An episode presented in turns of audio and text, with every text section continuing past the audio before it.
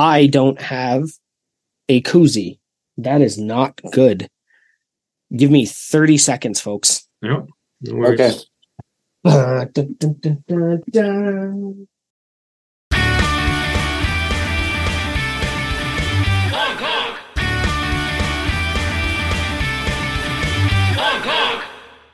And welcome back to episode 79 of the Unpaid and Underrated Podcast, a podcast by crew for crew.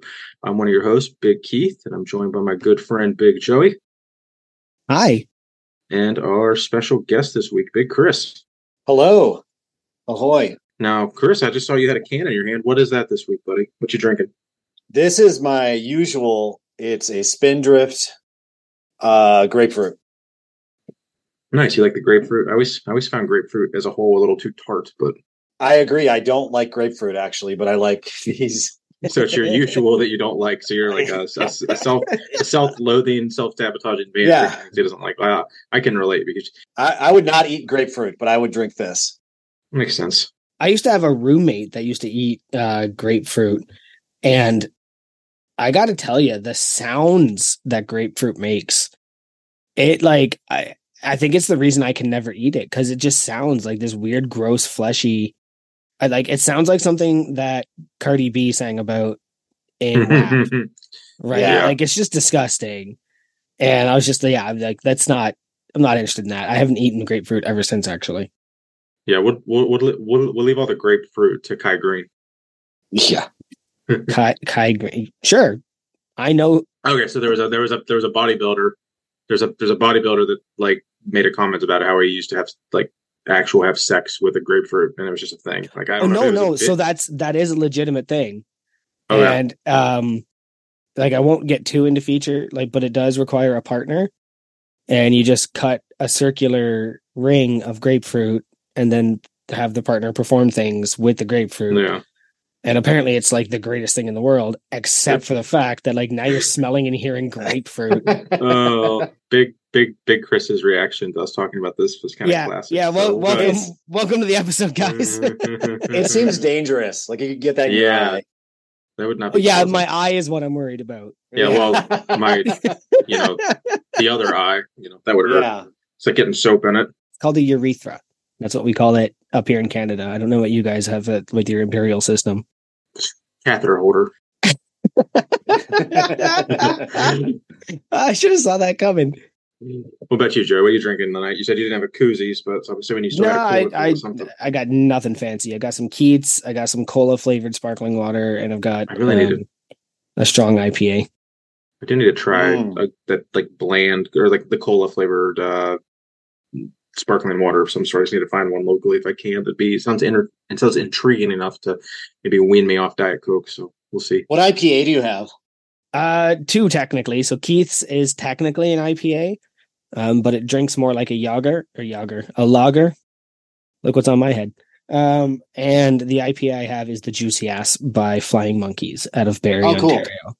Ontario. Uh, Cool. it's it's very very citrusy, very easy drinking, but it's like seven percent, and I'll probably have that Mm. right when we're getting ready to go off, so I can go to bed. Mhm. I don't have to uh, work tomorrow, and I don't really have anything planned till like nine o'clock. So I'm uh, indulging in some really uh, hard booze tonight. You know, I, I got my Michelob Ultras. Got got three of those lined up, ready to have a good time. I also don't work tomorrow. I also am on a deload. Mm. Uh, tomorrow is the Apple launch. So for all of you Mm, Apple yeah. nerds out there, um, and if you guys know what I do, I do a lot of work with Apple, but I refuse to work on Apple launch day because it brings Smart. out the worst in people. And you know, my bosses are all like, "It's a big sales day. We're going to make tons of sales. Everybody's going to be there asking about the new phone." And as the person who has worked on the floor for the last ten years, I will tell you, no, we are not. No, you will not. No, they will not. It will be a terrible day all around. I'm not going in. Well, it's not a bad idea. I see. Are are you even wearing a Massenomic shirt this week? Like, I'm a Massenomics adjacent. Massenomics adjacent. Wearing a big Grant uh, Strength Coach shirt. right. Actually, actually, I got this from them at the Arnold when they were giving away like 200 shirts or something on like Friday morning to the first X amount of people that showed up. So damn it. that was pretty cool. That was uh, right when I met Grant and got a free free shirt and a good picture with him and all that jazz. I got a flag and a freaking great deal on plates, but I did not get a shirt. But that's okay because they were like, they were running this competition and it was like, if you can do 600 pounds for reps, you get a free shirt. And I was like, I can't do that for a single. So I don't need your shirt. And then I still got a good flag. so if I pull 405, would you give me a crop top? I'd, I'd wear a crop top. I think I have one. like this, the math on it was, uh, nah, I thought it was funny, but I guess not. No, I don't do math. That's up for, that's Yeah, up for we- the, our future guest, Big Matt. Never heard. Big never- Chris, what are you wearing, buddy? I'm wearing my lift hard, lift easy that I got at the meet. That's a popular one on here. I know. I thought about wearing the high bar or something else. Uh something I like the the buffalo one. I can't remember that white shirt, but I couldn't find it this morning. But I, I wanted to represent, you know, the hills a little bit more, but I couldn't find it this morning. So it's this one. That's the raw power, right? The red one. No, the no, it's the marijuana one. Um Well, that's the Yeah, high bar.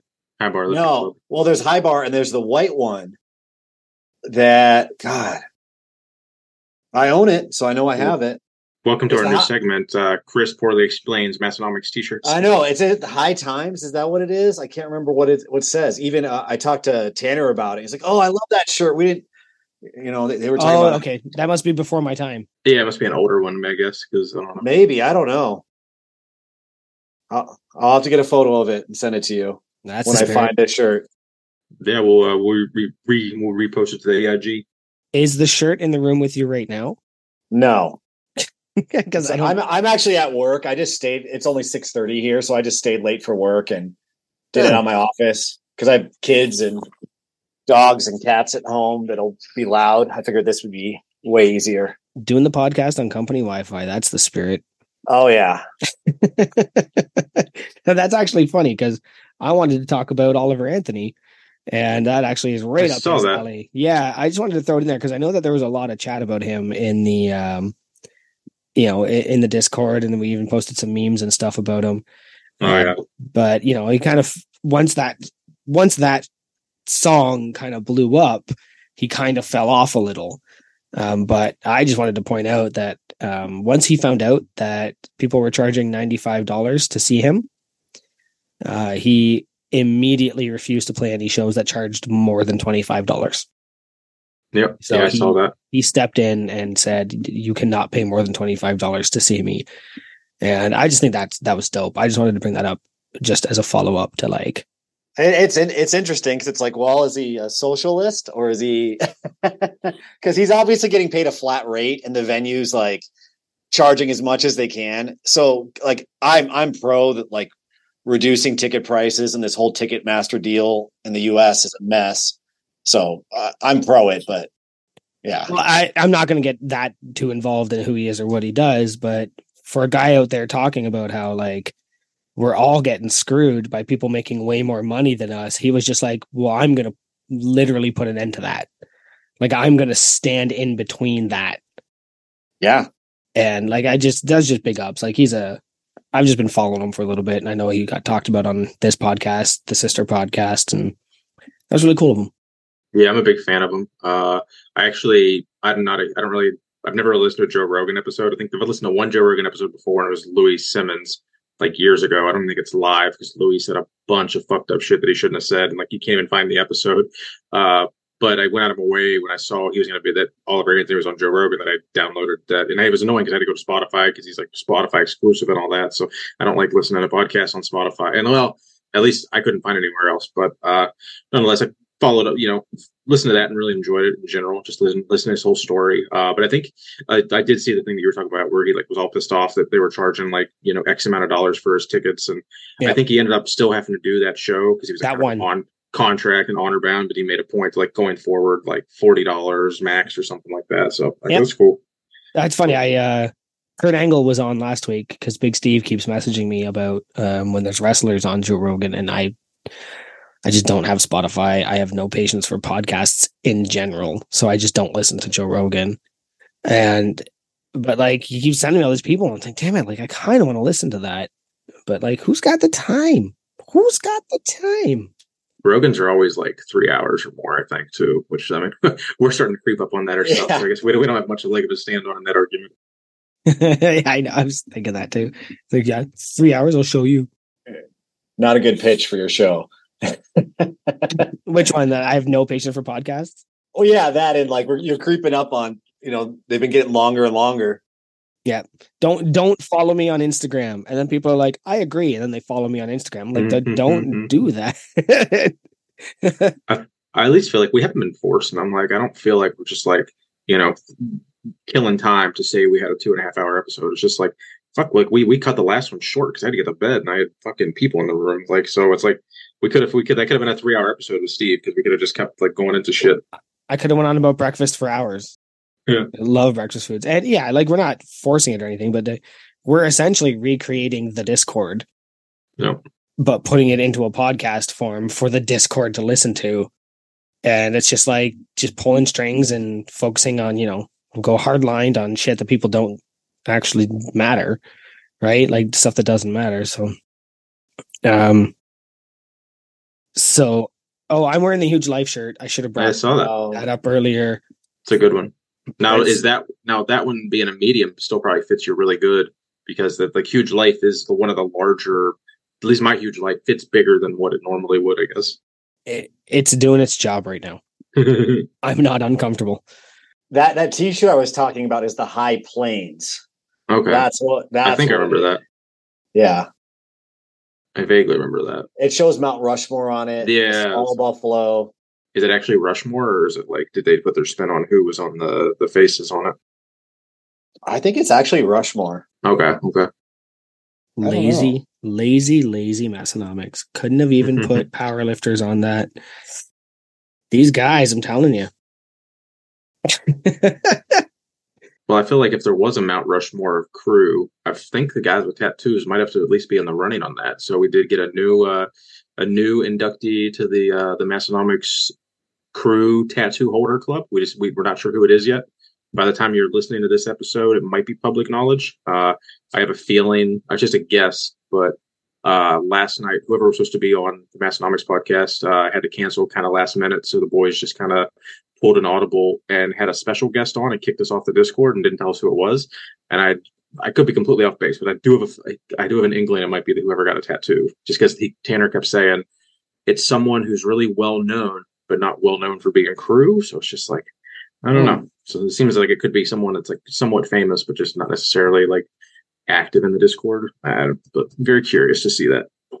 yeah, he did. He did say it was somebody who was crew, but not active crew, right? So probably Dan Bell. Like, Yeah, I was thinking Bell or Oldham because Oldham's not, neither of them really ever posted much, Yeah.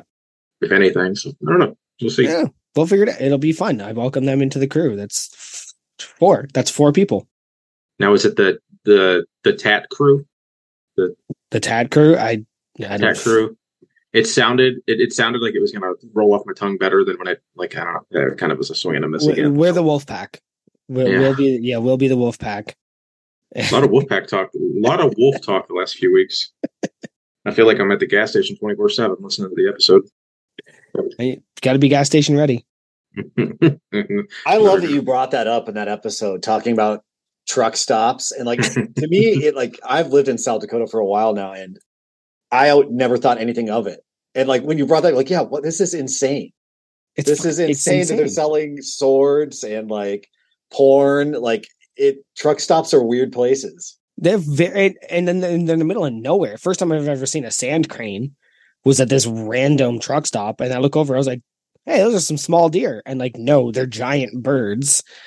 And actually, I think our favorite one, um, I think my favorite one was in South Dakota or Minnesota, and it was a full on truck stop with like showers and a gym and like a pool table oh wow. I see a And- gym. Yeah, you're you're like, really? And like it's all pay per use, obviously. But like I just you forget how much trucking gets done, I guess, along the plains. Because I live in a city and we either train everything or fly everything here. So that yeah, but yeah, wolves and two dollar energy drinks that I pay five dollars for up here, like it was crazy. The the one here in town has a bar and has bands. A bar and a band's and Oh, a truck stop. That's yeah, like they have bars, they have uh, bands every weekend. Like it's it's wild. Okay. Hmm. So have you ever seen then, Keith? We're gonna get back to the movie talk. Roadhouse. I, Yeah, I thought you were gonna go with I thought you were gonna go maximum overdrive because that has like a very uh hardcore um like truck stop. It's got like everything in it. Well, I figured that's actually what Roadhouse was. That was like a truck stop bar, right? Yeah. The bands behind the fence and and stuff like that. That's a classic. That's a great movie. Yeah, I can think, think they're remaking it with your buddy The Rock. No, no, sorry. It was initially it was supposed to be The Rock, but now it's Jake Gyllenhaal. They're remaking it. I think like ten years, like Uh. like five or ten years ago, they were talking about doing it with The Rock. Oh, But I think they're, I think they, think they've actively already filmed or are filming a Jake Gyllenhaal as Patrick Swayze. Don't quote me on that, but I'm like ninety percent sure that's accurate. they don't need to do that. Yeah, yeah, you don't need to do that. Roadhouse is fine the way it is. Yeah, I'm a big, I'm a big Swayze fan. I'm not a big Swayze fan, but I'm a big Roadhouse fan. Big Jeff Healey fan. Pain don't hurt. I like that. I, I do like that line. I like that line a lot.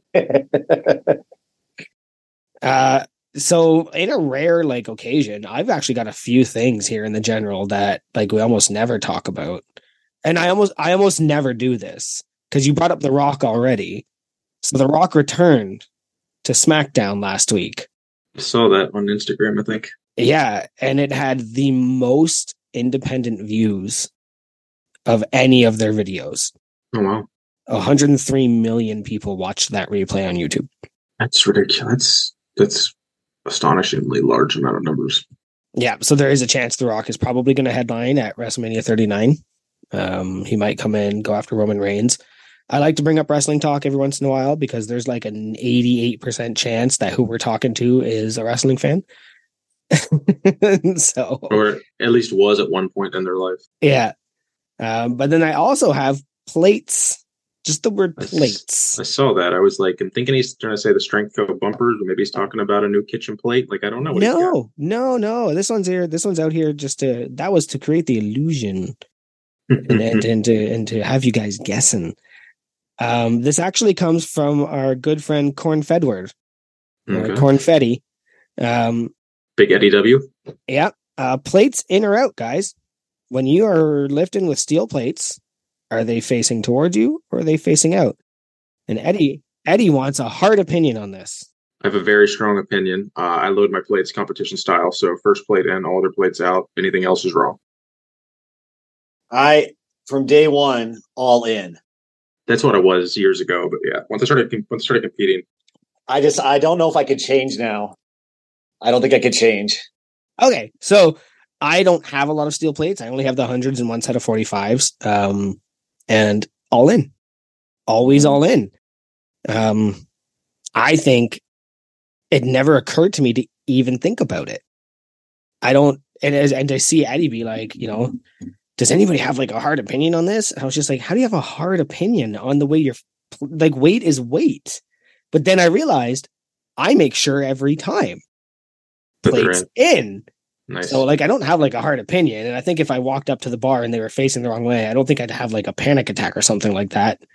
But it's yeah, I, was, I just wanted to get you guys uh thoughts on that. Now competition stuff. Yeah, I think as long as you do it the same way, I'm okay with you as a person. Like if you like put one in and one out and like every other day or something, like like I'm talking left side in, right side that would- out.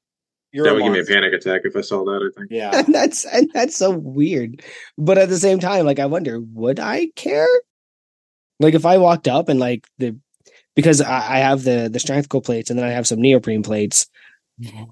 And like, would I genuinely care if those neoprene plates were like floating in the middle because I accidentally turned them outwards?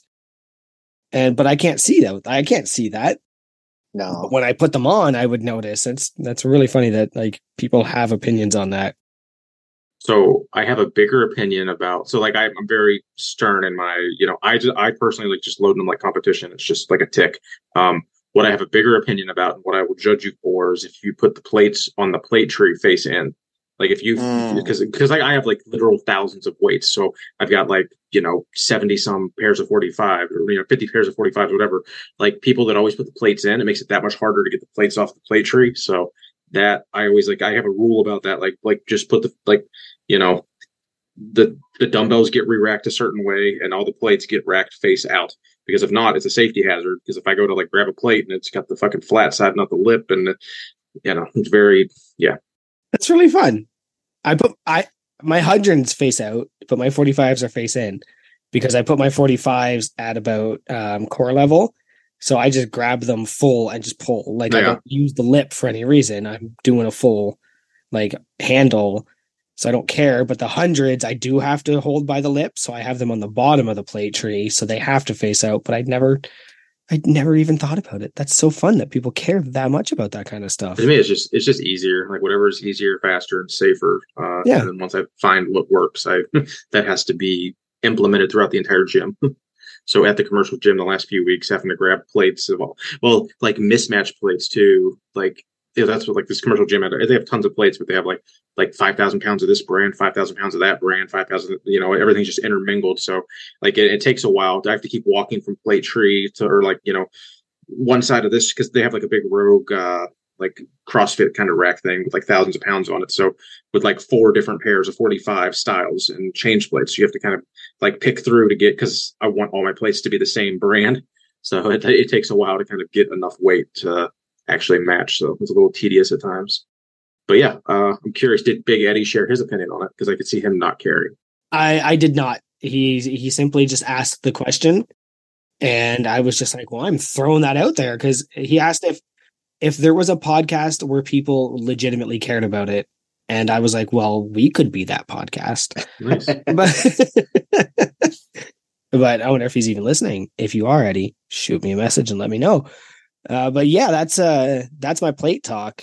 Uh, the Strength Co did release bumpers, but like as somebody who doesn't do anything involving bumpers, I don't, I don't, I have zero opinion on it. the cool thing about those are there's not a whole lot of American made bumpers, if any, that I know of. Like everyone gets the same rubber hex dumbbells from the same plant, like the same two or three plants in China, and just like white labels them.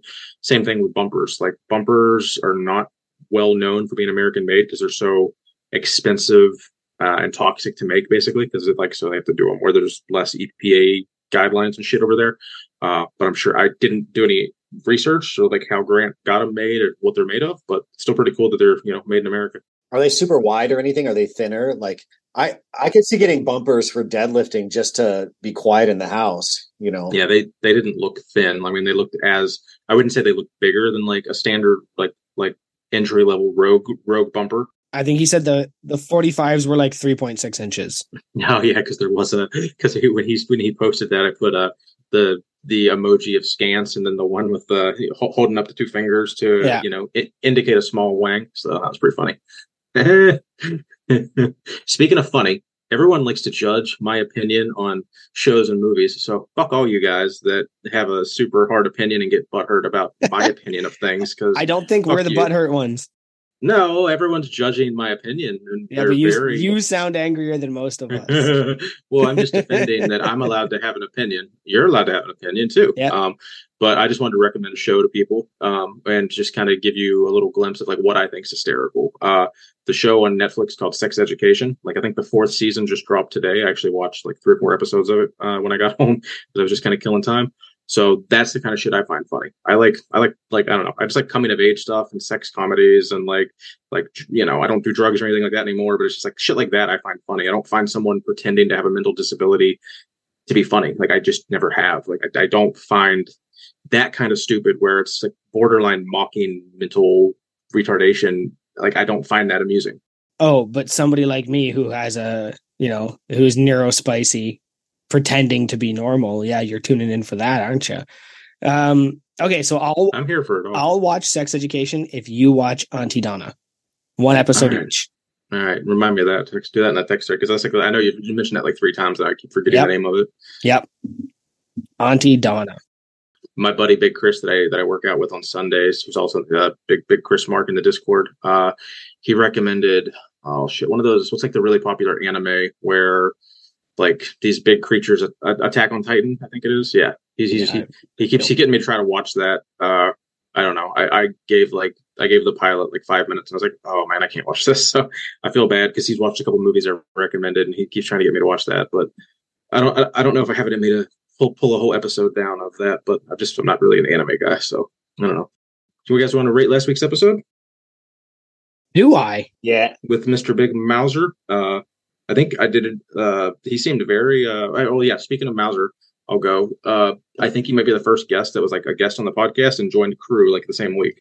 So, or at least the first one that I've known about. So I thought that was pretty cool. So uh, I, cool. en- I enjoyed the episode. Uh, it was a lot of good banter back and forth across the board. So, and especially since the, uh, I think he actually he followed our page. I think he, I think he pretty much followed like like all of us. So at least like Mhm. you know, I know he followed all my like all three of my all three of the Instagrams I have uh, access to. So I thought that was really cool. So I hadn't really heard of him or known of him since then, but I'll keep be keeping an eye on him now since he's crew. So since uh since someone joined crew out of the episode, I'll go ahead and give it a five out of five JD powers. What about you, Chris? I loved it. Um, I didn't know that much about him beforehand, and he sounds like a wild man. He just sounds kind of crazy, and I, I mean, I love the just the interview overall, um, but also just the show banter afterwards was excellent. So five JDs all the way. Yeah, I've always discovered that like I really enjoy when somebody's on the podcast that gets it. Right? When you and there there's two versions of it. There's the person that gets it halfway through that I love. Where they're just like they finally clue in that we're not going to ask you any of that crap. And then when they find out overrated underrated is just for them and then suddenly they're just like I get it. I love listening to that because you can almost hear it. Um, but somebody who gets it before the interview even starts and just starts just having fun immediately always makes a better podcast. So I'm going to give it the highest rating I've ever given. It's five JD powers. That's unprecedented. So that'll uh, definitely that'll that brings up the average to uh let me uh we'll have Matt do the math for us with, with his Texas Texas Instruments calculator and get back to us on what that average actually is. But I think it's a maybe a five. So Big math. Big math. What are you, big math now? You got me there mid mid drink. that was nice. That was a good one. Well, uh, I think we have something special in uh, store for everyone. Uh, Mr. Big Chris is going to uh, do a little ad read for us. Broadcasting large in front of a live Discord crew audience this Monday and every Monday from Northwest Eastern South Dakota and Southeast South Dakota, the Massenomics Podcast. Featuring strength celebrity guests, Brown Can- County weather and agronomic updates, and other silly goose segments. Listen today on your favorite podcast, digital service provider, or dare to see the show in vivid color on YouTube. The Mad, the Massenomics Podcast, the lifting podcast about nerfing. No purchase necessary, though all apparel, with exception of hats, strongly encouraged. Well done. I great. really enjoyed that. You're welcome. I work for I work for a radio group, so I have to listen to people do radio ads all the time. Oh, that's fun. Oh, radio ads. Is you, so like those ones where it's just two people talking to each other and repeating the same thing over and over again. Do you have to deal with those? I I don't have anything hardly to do with the radio side. Like all my side is like computer nerdy Google stuff Okay. um, and marketing. But the company also owns five radio stations. But the one I know exactly what you're talking about, or if someone starts to add with "Hi, I'm so and so, and I'm Yeah. with," no, Yeah. no, I don't Turn- care who you are. Great, Yeah, zoned right out. But it, like it- it'll be like if I was like, "Are you telling me this is only two ninety nine? And then you would say, "Yeah, it's two ninety nine. And then I would go, "Keith, did you know this is two ninety nine? And then we would just do that for like a solid twenty five seconds, and they're like, "Yeah, that ad. Put that ad out there. People will clue in and they'll come to our shop to spend that two ninety nine. And it's just like, no, we hate you. Everybody who has had to listen to that ad now hates your business, hates those people. We don't even know who they are, but that's why I pay for Sirius XM. I really need to invest in uh, YouTube Premium because as much YouTube as I watch, God, yeah, it's fucking brutal getting through the ads. Sometimes it's just like I've if I had, I probably waste twenty minutes of my life, eh, twenty minutes a week, give or take, watching ads on YouTube. But That's, like it, that's a lot. But how many subscriptions do you need? I just consume a lot of media. Like you got so you, you got your Peloton, right? you got your whatever the other one is that fits under the bed. You've got your Massenomic subscription. You got Netflix, Amazon. Like it's all. It's like we all live in a microtransaction world. Like EA Sports invented us, and we're all just walking around giving them money just to exist. I'll put up with ads just to not give YouTube any money all day, Yeah. every day. Today we were watching Mister Rogers with my kids, and an ad came on, and then I was like, you know what? No, I'm still not paying you buggers. Like, in fact, I'm going to click on the ad and charge the person who put this ad on my Mr. Rogers YouTube because every time you click on it, it that's how they get charged. I was like, and that's what you get for interrupting Mr. Rogers. I'm not even going to buy your product, but you're going to pay for the fact that I watched this. I feel pretty lucky. I've got a, a really good friend I used to work with that works for a cable company, and he's like on the down low, hooked me up with all his logins because he just watches cable on his TV and doesn't need the logins to all the apps. So Yep. I can just I, I get uh, you know approximately a hundred dollars worth of free shit. So it kind of makes everything else a wash that I do pay for. So if, if he ever leaves, if he ever leaves that company, we'll be like, And you guys all heard it here first. Keith is a pirate, pirating, like full on just pirating. Uh, I've been quarantined since like 2003. Where's your bandana? Yarr! I think Mauser's got some bandanas for you there. All right. Well, I think we might as well do our thing and get that guest on the horn that we, as we typically do. I know we got You want to dive right in? yeah. I know we uh you know we everyone's getting everyone has an opinion about how long the episodes are, so we probably ought to try to get the guest on the horn. All right. Uh Big Chris, is that you? That is I. Hey, welcome. You're live on the Unpaid and Underrated podcast, the podcast about crew, by crew, for crew, featuring crew. Thank you for having me. You're both gentlemen. I we sel- seldom get called that. But we appreciate it. Yeah, yeah. Look, I mean, you want to lie to me to gain my favor, I'm in. Oh, yeah. I mean, you're, you're already on the you're already on the podcast. You don't have to you know suck up anymore. You're, you've already made made it to the big time. Oh, it's kind of fun to see you guys again since you know Aberdeen. That was, you know, it, you know that from that first meeting was you know awkward where you're just walking around trying to meet people you know at Tanner's house to you know now this. oh, and, and trying to just remember everybody. I I think I met the same people three times that weekend. I, I listened to last week's episode, Steve's episode, and forgot who he was, and I looked him up on Instagram. I'm like, oh yeah, that's Steve. Oh, Steve. well, that, that's that's know what I Steve. that's half half the reason I liked on this podcast is I want to get everyone to follow everyone on Instagram. I keep, I keep harping on it, but I feel like no one's really following through. Like, go follow the fucking guest on Instagram. Like, there's a 99% chance they'll follow you back if you have a bunch of Massenomics, you know, mutual friends. So grow this community. So it's not only on Discord, we're kind of segueing it over on Instagram. So you get, you know, just grow your circle of friends. So with that, where are we going to find you on uh, Instagram, Big Chris? I am not very original. I am at Chris Hornick. That's it. That'll work. That that'll work. That's how you know he's really happy with something. Is because he says that'll, That'll work. do. That'll, That'll do. do. Yeah. That'll Good do, stuff. donkey. That Oh, good. The, the sound hark in there. Well, uh, Chris, what brought you to Massenomics, buddy? I want to hear the whole uh, in, in, indoctrination. Indoctrination. Well, I used to be in a traveling band and used to just, you know, when I wasn't driving, I'd be scrolling through Instagram and I would always see the verses. Like it just got pulled up in my feed, you know how the algorithm worked.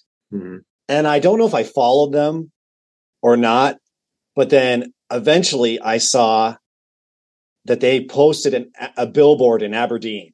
There, and I was like, "There's no way they're from Aberdeen." Like I assumed it was like a a national company or something. And then so I followed them on Instagram, started listening to the podcast, you know, gave them a rating, and like I, I think I've met Tommy before in the past actually, and like I know some of Tanner's family. It's like it's super small world out here. are you in Sioux Falls? No, I am in Crew Hills, Black Oh, okay. Hills. So I'm in Rapid City. Oh, I wonder if I went through there. No, I didn't. I went somewhere else. Well, that's really fun because like even um like our bartender at the hotel we were staying at, like worked with Tommy's wife at another job or something like that. Right. Like she just saw the shirts and she was like, Oh, you guys are here for the thing. And we're like, Yeah. And then she just gave us this whole story. Like it is a super small world. But I mean, when you have those little cities, Yeah. right? Little towns. Like Rapid City is like the I feel like it's the biggest small town in America. Like it's small but big enough. You know, you can do any, basically anything here, but everybody knows everybody. Like it's Yeah. it's bad that way. I've I've heard of it. So it can't be that small. Yeah, Right. Yeah, That's kind of the joke where if you know the name, it's not a small town anymore. yeah, absolutely.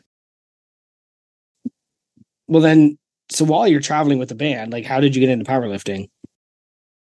Um, so I used to be in a band called Judd Hoos, and basically would I just got interested in lifting. I think I just didn't want to be like I'm nat I would naturally weigh like 30 pounds less. I'm natural skinny white boy. Um and just started lifting like a couple times a week. Um the drummer in the band, Shane, he's lifted forever, and I used to lift with him on and off. Um but just started lifting and more and more. And then around, I think 2017, like I remember I read Starting Strength. That was like my first, like, oh, I'm getting serious about this. And then I, you know, started, you know, lifting as much as, you know, three times a week. And I, I thought like, oh, lifting three times a week, I'm taking this so seriously. And like, you know, you just start doing it more and more. But then 2020, it was actually right before the pandemic. I did my first meet on the way to a gig. Like I was going from uh, Gillette, Wyoming to Lusk. You have not heard of that town. Um, and I I I swung around, like took my own vehicle and went to Casper and they were having their Wyoming state meet. And I just did it as a guest lifter, just to, you know, it was like USPA. So yeah, that was my first meet. And then just, you know, that had the bug ever since. Like it, meets are so much fun. So, I mean, you know, but not as much fun as the Massenomics. I mean, that's about as much fun as you can have. it's gonna be it's gonna be hard to top that, yeah.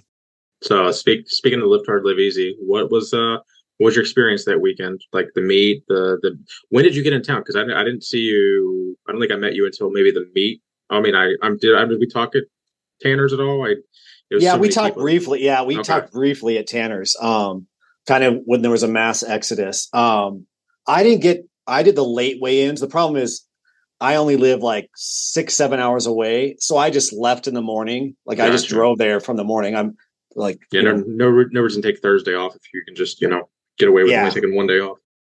Yeah, so I just drove there and did right to the weigh in. Um as far as lifting, like I I went into the meet kind like I would say I was hurt. I wasn't injured. I was dealing with some pretty not fun hip pain, so I was kind of scared the entire time. Like I took a started super light on my squat and deadlifts. I just went like my my wife my wife honestly uh tried to like I was talking about not doing the meet. I was like and she's like you have to do this. You this is going to be so much fun.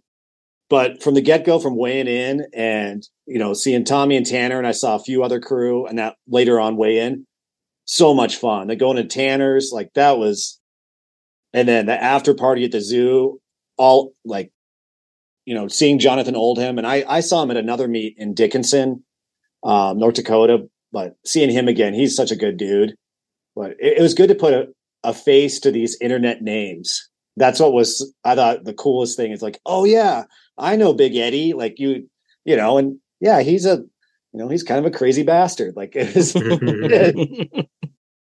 you know, and just even to, like uh, when I first saw Tommy and Tanner, I was like, this is weird. It's just weird seeing people from the internet come alive. That was that was weird.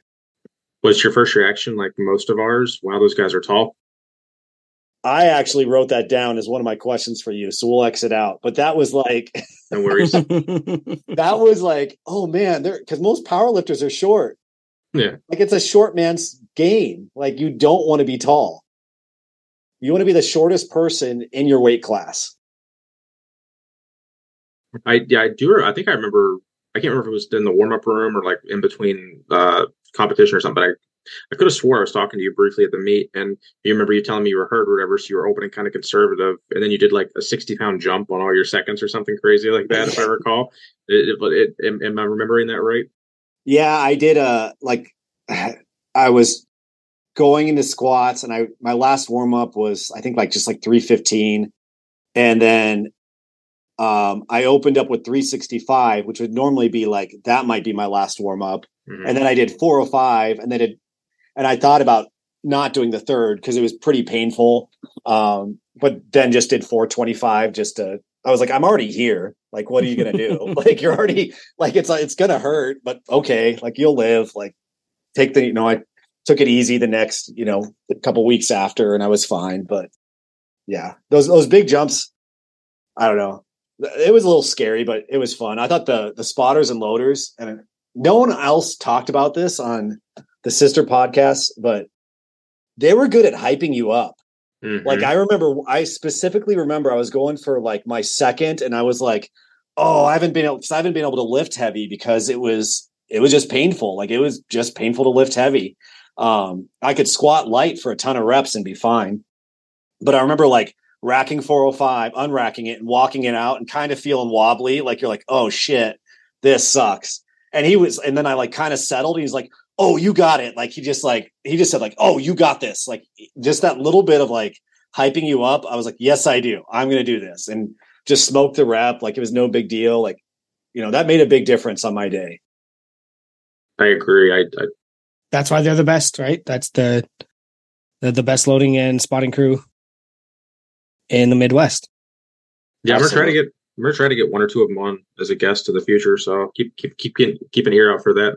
We'll get Diet Tanner on just so you can look him in the face.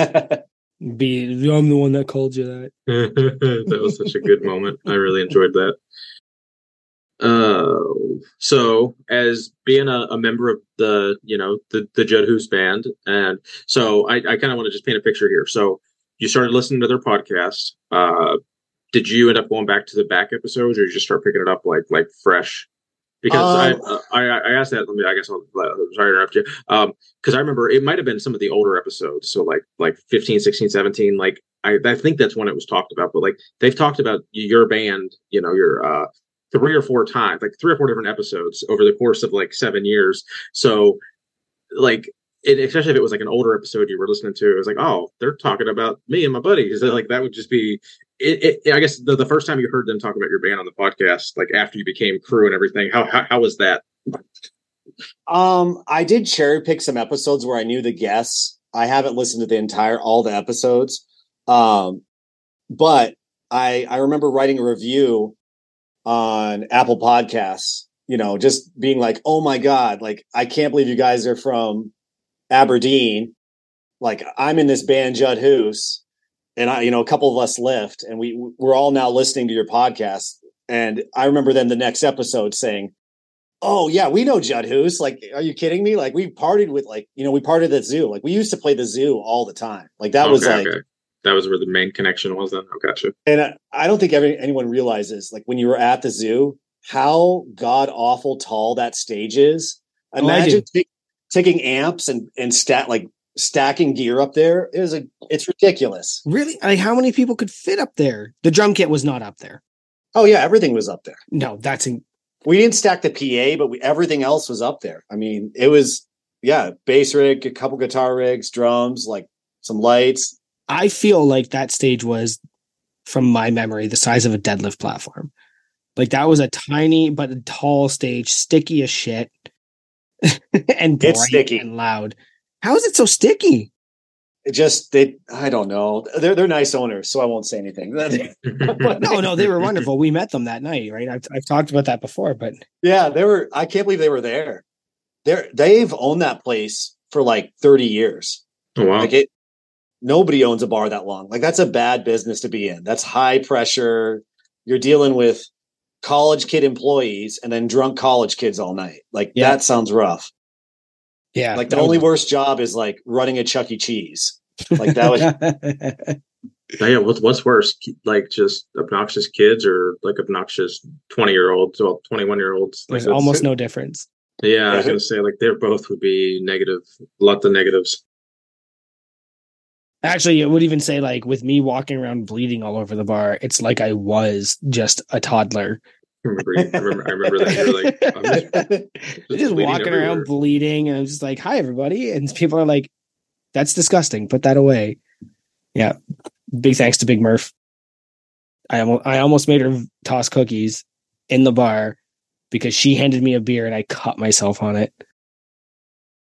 You know, It took you forever to get out. That's what I remember. Like I said goodbye to you, and like it was like a half hour later, and you were Mhm. like still not gone. yeah, yeah. Me and Jen did, I think, three, like two or three rounds of just trying to get out of there, and it just wasn't happening. And you know, I I do one round, and then somebody was like, "Have you been outside yet?" And you go outside, and you're like, "Oh my god, everybody's out here. There's an outside." I never, I never, I never made it outside. That part's new. Yeah, that part's new. Everything else that hasn't changed at all. Like the outside's really nice, but that bar hasn't changed in 20 years. That's why they're still doing it. Oh yeah. Consistency. So being in that, being in Judd Hoos for ten years, I got a list of a handful of pretty cool bands you uh, opened up for. What was one band that you opened up for that meant the most to you? That was just kind of like, man, I, I listened to this kid, I listened to this guy growing up. It's just like, th- I feel like I've arrived to some extent because I'm opening for this guy. Or if you actually, did, did you get to meet everyone you opened for? And don't Oh. say the Eagles. No, not the Eagles. Um The Eagles, I love the Eagles. I don't know. I mean, we opened up for like Billy Idol, and that was really cool because he's like he's cool. Um, the one that just shocked me um, was we opened up for 38 Special, Oh, that's And- cool. I, I like them. and like what what shocked like what shocked me about them was how good they were. I had no idea that like that lead singer was also the lead guitar player. It's one of those things where you're like, holy crap! Like, how is he singing and playing all these lead parts at the same time? It kind of that one just it, it humbled me a little bit to be like, oh my god, these guys are, you know, just incredible. I think I saw them open for like what was Lynyrd Skynyrd at the time in 2004 uh, in Pittsburgh. Uh, that was pretty cool. Yeah, Lynyrd. What is Lynyrd or what is Lynyrd Yeah. Skynyrd now? Yeah, yeah. Yeah, Lynyrd Lynyrd Skynyrd adjacent. yeah. Light. Yeah. Well, so we've you've since you've recently left the band. To, was that just more like a family decision, just to not spend all your weekends in, in, in hotels and in you know, like cargo vans, flipping it from one one town to the next? Yeah, it's so I joined the band in uh or the band started, you know, with me in 04 and I left a year and a half ago. And it was so I'll, I'll wrap this up quick, but uh like I have a 13 year old and uh and a six year old and a three year old now, and you miss a lot of stuff. I mean, you miss you miss a lot of games, you miss a lot because we we typically would play like 120, 130 shows a year. Oh wow. So we were gone most weekends, and especially in the summer when everything fun is. Um, and my wife and I actually, um, we actually just this spring quit, but we did foster care for eight years. Um, so lots of kids in the house. Um, we're kind of, you know, we're, we're way into that. Like my family and her family are big into adoption. Um, but this, you know, and that's why we have our two boys. We like we have our own biological daughter, and our two boys are adopted. Um, uh, but this, when 2020 hit and the pandemic hit, we went from playing all these shows to playing no shows. Like we were off the road. And I remember like sitting on a lake because, you know, the hills are just beautiful. And we were like just hanging out one day, like the whole family. And I was like, oh man, is this what I miss? You know, am I, and that's when I started to really have feelings of leaving the, you know, not leaving Judd Hoos.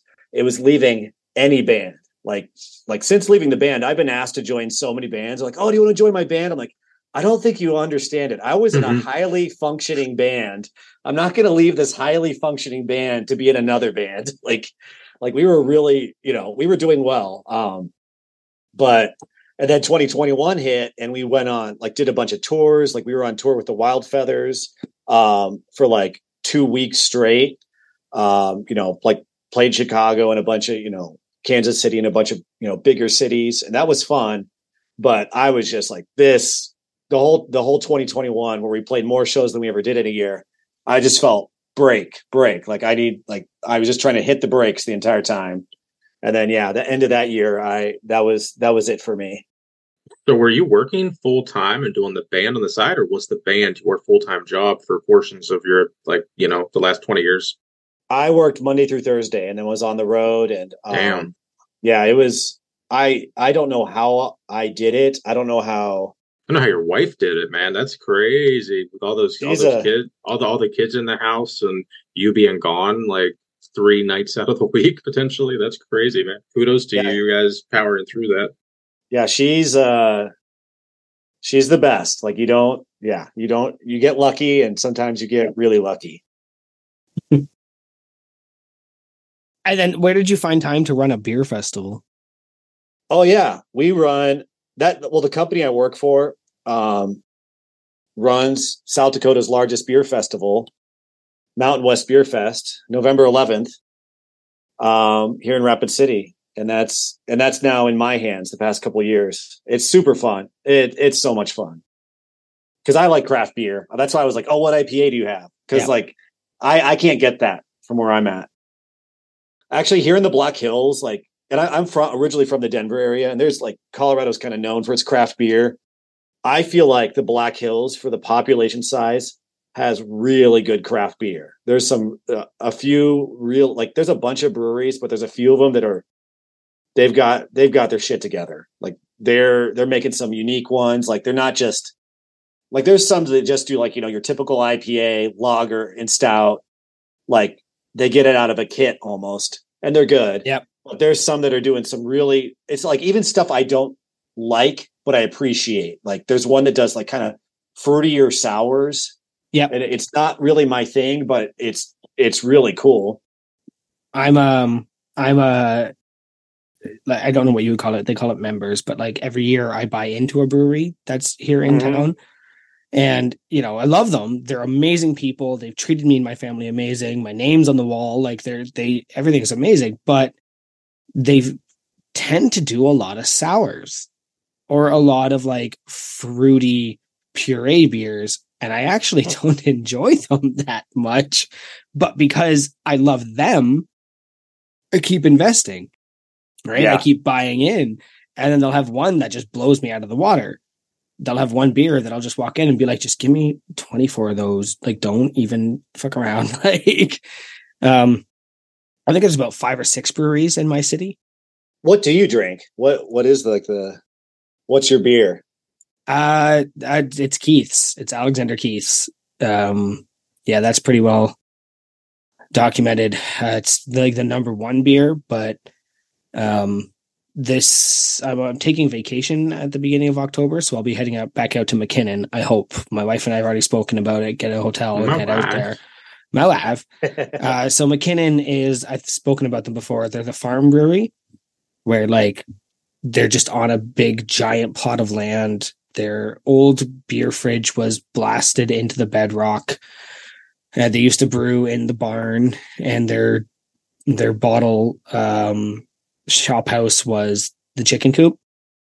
They make that uh, red beet ale that I love so much. And I always take a pilgrimage out there. It's about a three hour drive. But, you know, I could do three hours there and then visit and then come back. But with two kids, you don't want to do that. You want to do three hours, go play in the playground for a few minutes while you unwind from that. That's another hour. We'll go to the brewery after, then come back. And then it's like nine o'clock at night. And you're like, sure, drive for another three hours home. Right. Like, so we'll usually do an overnight if we head out there. But That's that's, called cool. that's called MacKinnon, but it is a destination. There's also one out here called Bench, um, and I think think Daminger's been out there. It's the same thing. They own That's not how you say his name. Dylan Dam, It's Dilladinger, or Ding Dingalinger, I think, right? uh, but they have hops fields. They have their own farmland. They have everything out here. Like it's that's a destination brewery, right? Whereas some of the ones in my city, they're like, well, we're you know in the middle of this. We got a self serve center in the middle of uh storage units. Come on and see. Sorry, they're like, sure, I'm on my way there, but like those big farm ones and stuff are the ones I really like. That's cool. Yeah, it, it's interesting to see how like your taste in beer can change over the years. Like I went from like when I first started drinking, like drinking Coronas, like, and then you like work your way to like hoppier and hoppier. And now I'm like on the backside. Like I'm Yeah. now appreciating lagers more. And like, Yeah. if I go to drink with my wife, like she'll order like uh, imperial stouts. That's her thing. So they'll That's- bring it to me. Mine too. And like, I like whiskey and I like beer, but I don't like them together. Like I, I Imperial stouts are very bourbony. yeah, I- it's just too much for me. So they'll bring it like you know the waiter or whatever will bring to me the imperial stout and give her the light lager. Like that's that's always the case. Like I feel like it's like it's like nope, that's backwards. Uh, yeah. Yeah. it's it's pumpkin spice beer season, and my wife is just in heaven. Like the pumpkin spice porters, the pumpkin ales, pumpkin stout. You give her one of those this time of year, and she's just loving it. Uh, I've had my fair share. I used to um, I used to drink in a bar called the Winking Judge downtown Hamilton. Um, I'm 38 now, and I think I had my first beer at the Winking Judge at the age of 19. Is that a Canadian thing? yes, we start drinking at 19 here in Canada, uh, 18 in Quebec. Oh, is that actually? I was making a joke. Is that actually real? Yes, Like, yeah. it's not. It's not twenty one up there. Okay. No, no, we we have more faith in our young people than the Americans do, and um, they have this thing called the Irish Coffin, where like you have thirty days to drink one of every beer on tap, but it's always rotating taps, so you have to fill your card of like thirty beers in thirty days. Hmm.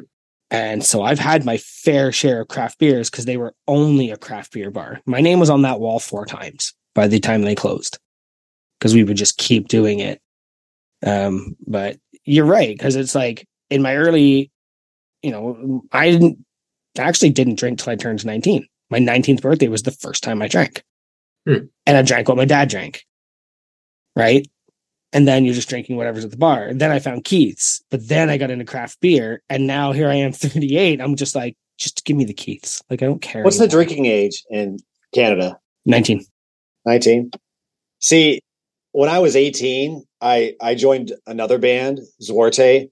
Um they were like old. It's funny, like I was 18 and they, were- they were like older than I was, you know, like I was joining this like young guy joining an older band. And you know, it's not like there was drug usage or anything, but there was some like serious drinking going on in that band. Mhm. It freaked me out from drinking. Like I was freaked out and I didn't really start drinking like t- like right till I was 21. Like I was a good kid. Like I didn't and then I really didn't like I would say start partying at all until I was like 22. Like I I just kind of got freaked out by like the culture of it. Now, was that experience? Was that an experience where you were like sober and you just saw people that you were normally seeing sober just could be complete drunk assholes? Because I think if I was, I think if I was exposed to that when I was like 15, like I wouldn't have fucking like started binge drinking when I was 15 years old. Because if I had like, if I had like at that age just saw how stupid people like, because I don't, I don't think I was like at a party, saw a bunch of drunk people and then got drunk. It was just like immediately at a party and then you start getting drunk. So it's just like, I think if I had that experience that you were talking about, like that would, that would have actually been pretty like eye opening and been like, okay, that's not as cool as it looks. No, it's not as fun. It's like, oh, you're embarrassing. Like you, you Yeah. look, and if you see people like playing poorly or anything like that, like as a musician, like, like Judd Hoos, we were always real professional. Like you, you party on your own time. Like you don't, you can have a, you know, a beer set. You don't get hammered on stage. That's, em- that's embarrassing. It yeah, it's actually why I have zero patience for cocaine. Zero patience for cocaine. Because I I've been sitting in a room and a you know guy walks in and he starts talking to you and he's fine. Then he leaves the room and he comes back and he's a nightmare. And you're like, mm, I know what happened. And for me, it was just like I just have never touched it, just because of what you're talking about. Just seeing people make absolute assholes of themselves. Uh, I'm sorry if I'm offending anybody who loves cocaine on this podcast. I heard it's great. I heard it's, I heard it it's smells great. Yeah, I heard. Yeah, exactly. I heard it's great, and that's why you shouldn't do it. Like Yeah, they're like, like you, you would love it, and that's why you shouldn't do it. yeah. It's just Like- it is one of those things. I just I just saw how people were on it and was like, yeah, I don't ever want to look like you. I'm not doing that. I've never touched it for that reason. my addictive personality has helped me steer clear like m- being self-aware of my addictive personality like i never did anything worse than smoking weed so like because i know i'd be like yeah if i start doing pills or fucking doing this that or the other like yeah I might not ever stop so like yeah being self-aware enough to not put yourself in that positions like kind of saved my life i feel So speaking of saving your life and kind of harkening onto the, uh, you know, running the beer, play. Running running the beer fest, you've had to dealt with some really drunk assholes. So with that, has being a black belt and a former sensei helped you in any situations? And just talk about that. Sorry, what did you just say? Did I butcher it? That's going to be a Sensei. Did, did you just say sensei? so uh, Sensei. I can't wait I- for everybody to get a hold of I that. have there's there's there's a there's a brand of thermostats that I that, that I do at work that are called Sensi. So when I when I read the word, it looked just I think it actually might even be spelled the way I don't know. So yeah, I butchered sens, Sensei and said Sensi because it's something I use at work. Uh, but yeah, tell us about your. Uh, I'm assuming karate. No one, whoever told me that didn't specify karate or jujitsu or whatever. So I assume that's my wife who likes to embarrass me because I don't like. I mean, I don't like talking about myself as it is. Um, we like embarrassing the guests just a little. Yeah. and you're here to talk about yourself. So Yeah, I know, it's weird. yeah, awkward. Um, when I was in like, I don't know how, I think I was like 14, 15. I w- I'd been going through martial arts for like, you know, six, seven years and became a black belt and started teaching for a while. And then I finally started getting into music and like there was no time for that. But yeah, I, I got a black belt in Kenpo karate, which if you look it up is like, it's essentially what MMA is now. It's literally like it was uh, a guy from California, uh, Chuck Cordova, Sensei Chuck Cordova came from California to Colorado and started a school, and it was like jujitsu and judo and um, like small amounts of taekwondo and kickboxing. So it was like real practical fighting, um, but real disciplined. Has it helped me? Did it help me deal with drunk people? Especially being in a band too, you've had to have like just been in a bunch of bar scenes after the fact, and just you had to have encountered assholes that you just had to, you know, did your best to walk away from, and maybe you weren't able to. I think most of that is just, um, like yeah, I. It, it was funny is actually the later years in the band is where I felt like I was in more situations, and most of that I think was like losing my patience with drunk people. Where you're like, Hmm. oh my god, like, and most of it's when um, I, I typically don't get mad when like someone's being mean to me because I'm like, okay, you know, fuck off. Like, but if uh they were like, we had like a young crew guy we brought on the road one summer and he was like 18 and these two drunk guys were hassling him. Like they were like, he was like just selling merch and they were really hassling him. And I about got in a fight. Like Nice. I was like, hey, like I told the guys, like, hey, you know, piss off, like go bother someone else. And I heard him say something under his breath. And like I my reaction was not a mature reaction. It was like like I kind of like charged up on him. I was like, what'd you say? What'd you say? Instead of like going, okay, and moving on with my life, like, oh, they're drunk and being dumb. But like I escalated the situation, definitely. But I, I stayed out of fights. I don't know. I, I tend to not get in fights. Um I I'm a golden retriever. I just like I tend to be likable and try not to be in those situations. that that desire there to like um because i can say it you know all day every day. Uh i've talked about my job before when somebody's like mean to me i'm just like you know what man? I think we can work for a solution together. Like i'm such a just like de-escalate but if they're mean to one of my team or even worse mean to another customer like i immediately become patrick swayze from roadhouse like i'm just immediately like like name tag's coming off. Let's talk, man. Like, and it's, I think I see what you're saying because, like, yeah, I'm as I'm as nice as they can get. It's hard to see it. It's hard to see it. Like our Yeah, uh like our lead singer once was taking a picture with this girl. Like like she was like, "Oh, I want to take a selfie." Like it was after the show. He's like, "Sure." Drunk boyfriend who's jealous of this girl comes up and dumps a whole beer on his head. oh And, like, shit! And well, like and this is like this is like experience of being on the road. Like if you're in a small town, like you don't know the cops, you don't know what's going like and i'm not saying like police are bad but like you don't know the situation you don't know who the security is and like i had to like tyler's like he's like a skinny uh, like he's a skinny dude but it's like you'd have to kill him to stop him. It's it's because it's not because he would win the fight it's because he wouldn't be willing to lose. Like he would like you would have to knock him out to stop him. He just kind of got that like anger switch and we were all just like holding him back and the security you know kicked the you know that boyfriend dude out but you know that's some pride swallowing situations.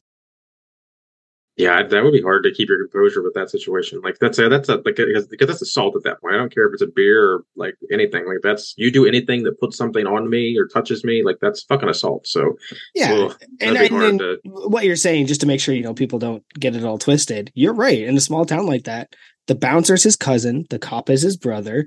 You're yeah. the guy that's reacting. The reason he's acting the way he is is because he knows he's protected. Like you don't know any of that right? That all just harkens back to why I was so absolutely nice in Aberdeen to that guy that yelled at me at the meet. I don't know you. This isn't my town. I will do everything I can to acquiesce. Should I have? No, but like, I don't know you. I don't know why you're here. I don't know anybody around me. Right. So just wanted to make sure that, yeah, you, I hear what you're saying there. Yeah. Validated absolutely. and heard. So speaking of basically venues you've played, so if you had to pick you, you don't okay so you, you if you choose to answer half of this that's fine because the other one's kind of a you know a, a, negative so best and worst venue ever played but if you don't want to answer worst feel free not to i don't want you to like th- feel like you're throwing someone under the bus oh no I, I love the worst one. Um, I, I know exactly. I know exactly it's, where it is. It's the Odie Arena in Aberdeen. oh God, the best is hard. It's easy to remember the worst of things. Um, I mean, we played. Um, I mean, the Sturgis Buffalo chip was cool because it's a really big arena. Um, but I can't even remember the name. It's up in North Dakota. We played their state fair and it's a big one. I think there's like 10, 20,000 people there. And that's what was cool. So it was like a, just a huge crowd. Um, that was, that's where we opened up for Billy Idol. And that was, that was cool because it was just, we had a great crowd reaction, lots of young people. Um, the worst is a better story. Let's hear it. Let's also in North Dakota. So we were playing. This is early years of the band. We were taking any gig. This is in Jamestown, North Dakota, and we played an outdoor show in like October, in like late October. It was like 40 degrees out, maybe like Fahrenheit. Like maybe that was the high that day. We were like playing in, in like winter coats. Okay, so it's freezing. So we played in front of, I think, two people, maybe like the entire night, two people next door to this this stage, and we're playing on top of a flatbed trailer, which is like a common Midwest thing. Like it's you know street dances. You play on top of a front, you know, a couple of flatbed trailers, drums on the back one, guitar rigs, and everyone else in the front. Set up and go. Next in the next door lot, there was a leaking um, septic tank.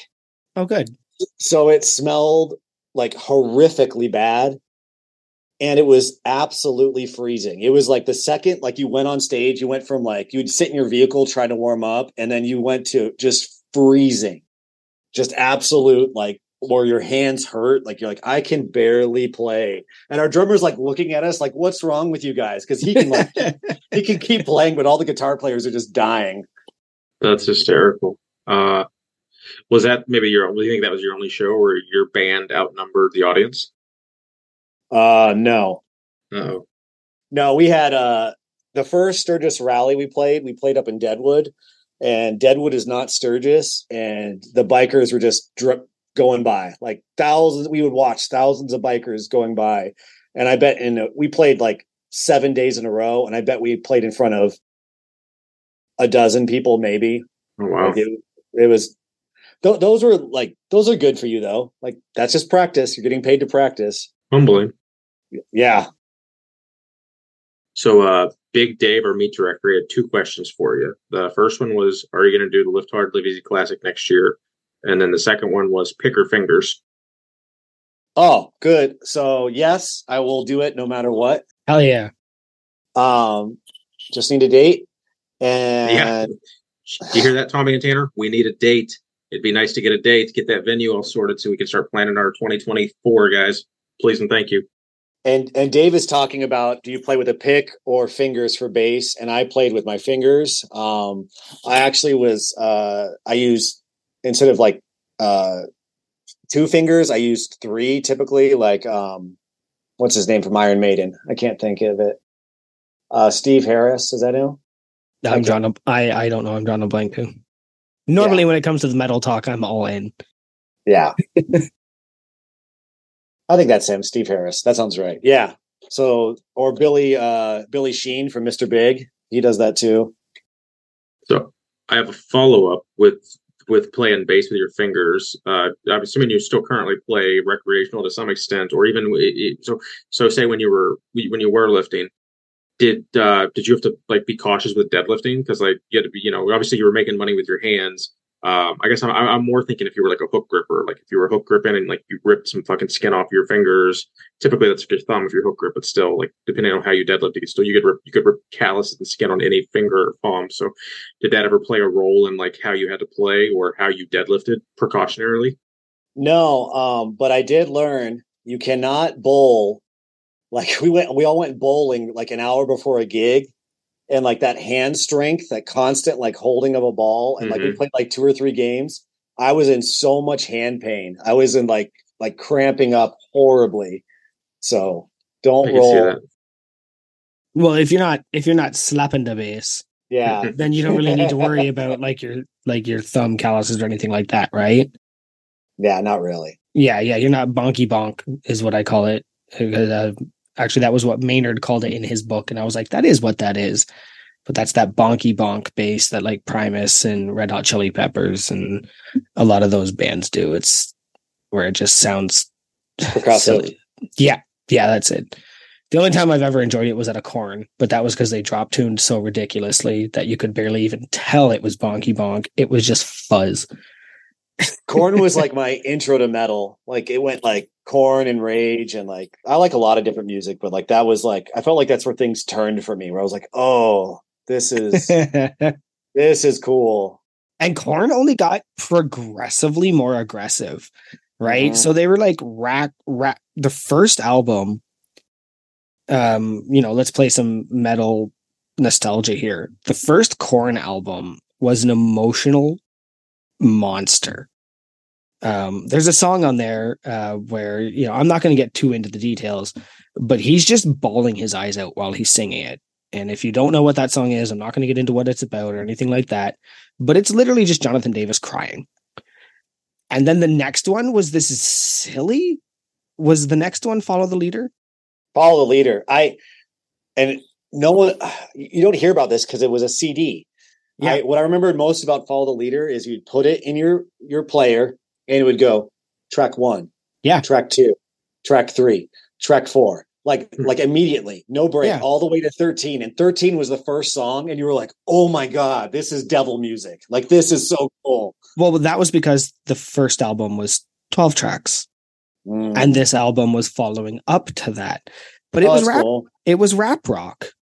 So yeah. you went from that insane, like I was bullied as a teenager and other bad things happened, to rap rock and then, you know, they kind of went nu metal for a bit. And then their last two albums, it's almost crazy how just aggressive and how he changed his tone as a singer. And, and, it, you know, I'm going to catch maybe some slack for this, but Jonathan Davis invented a new style of singing.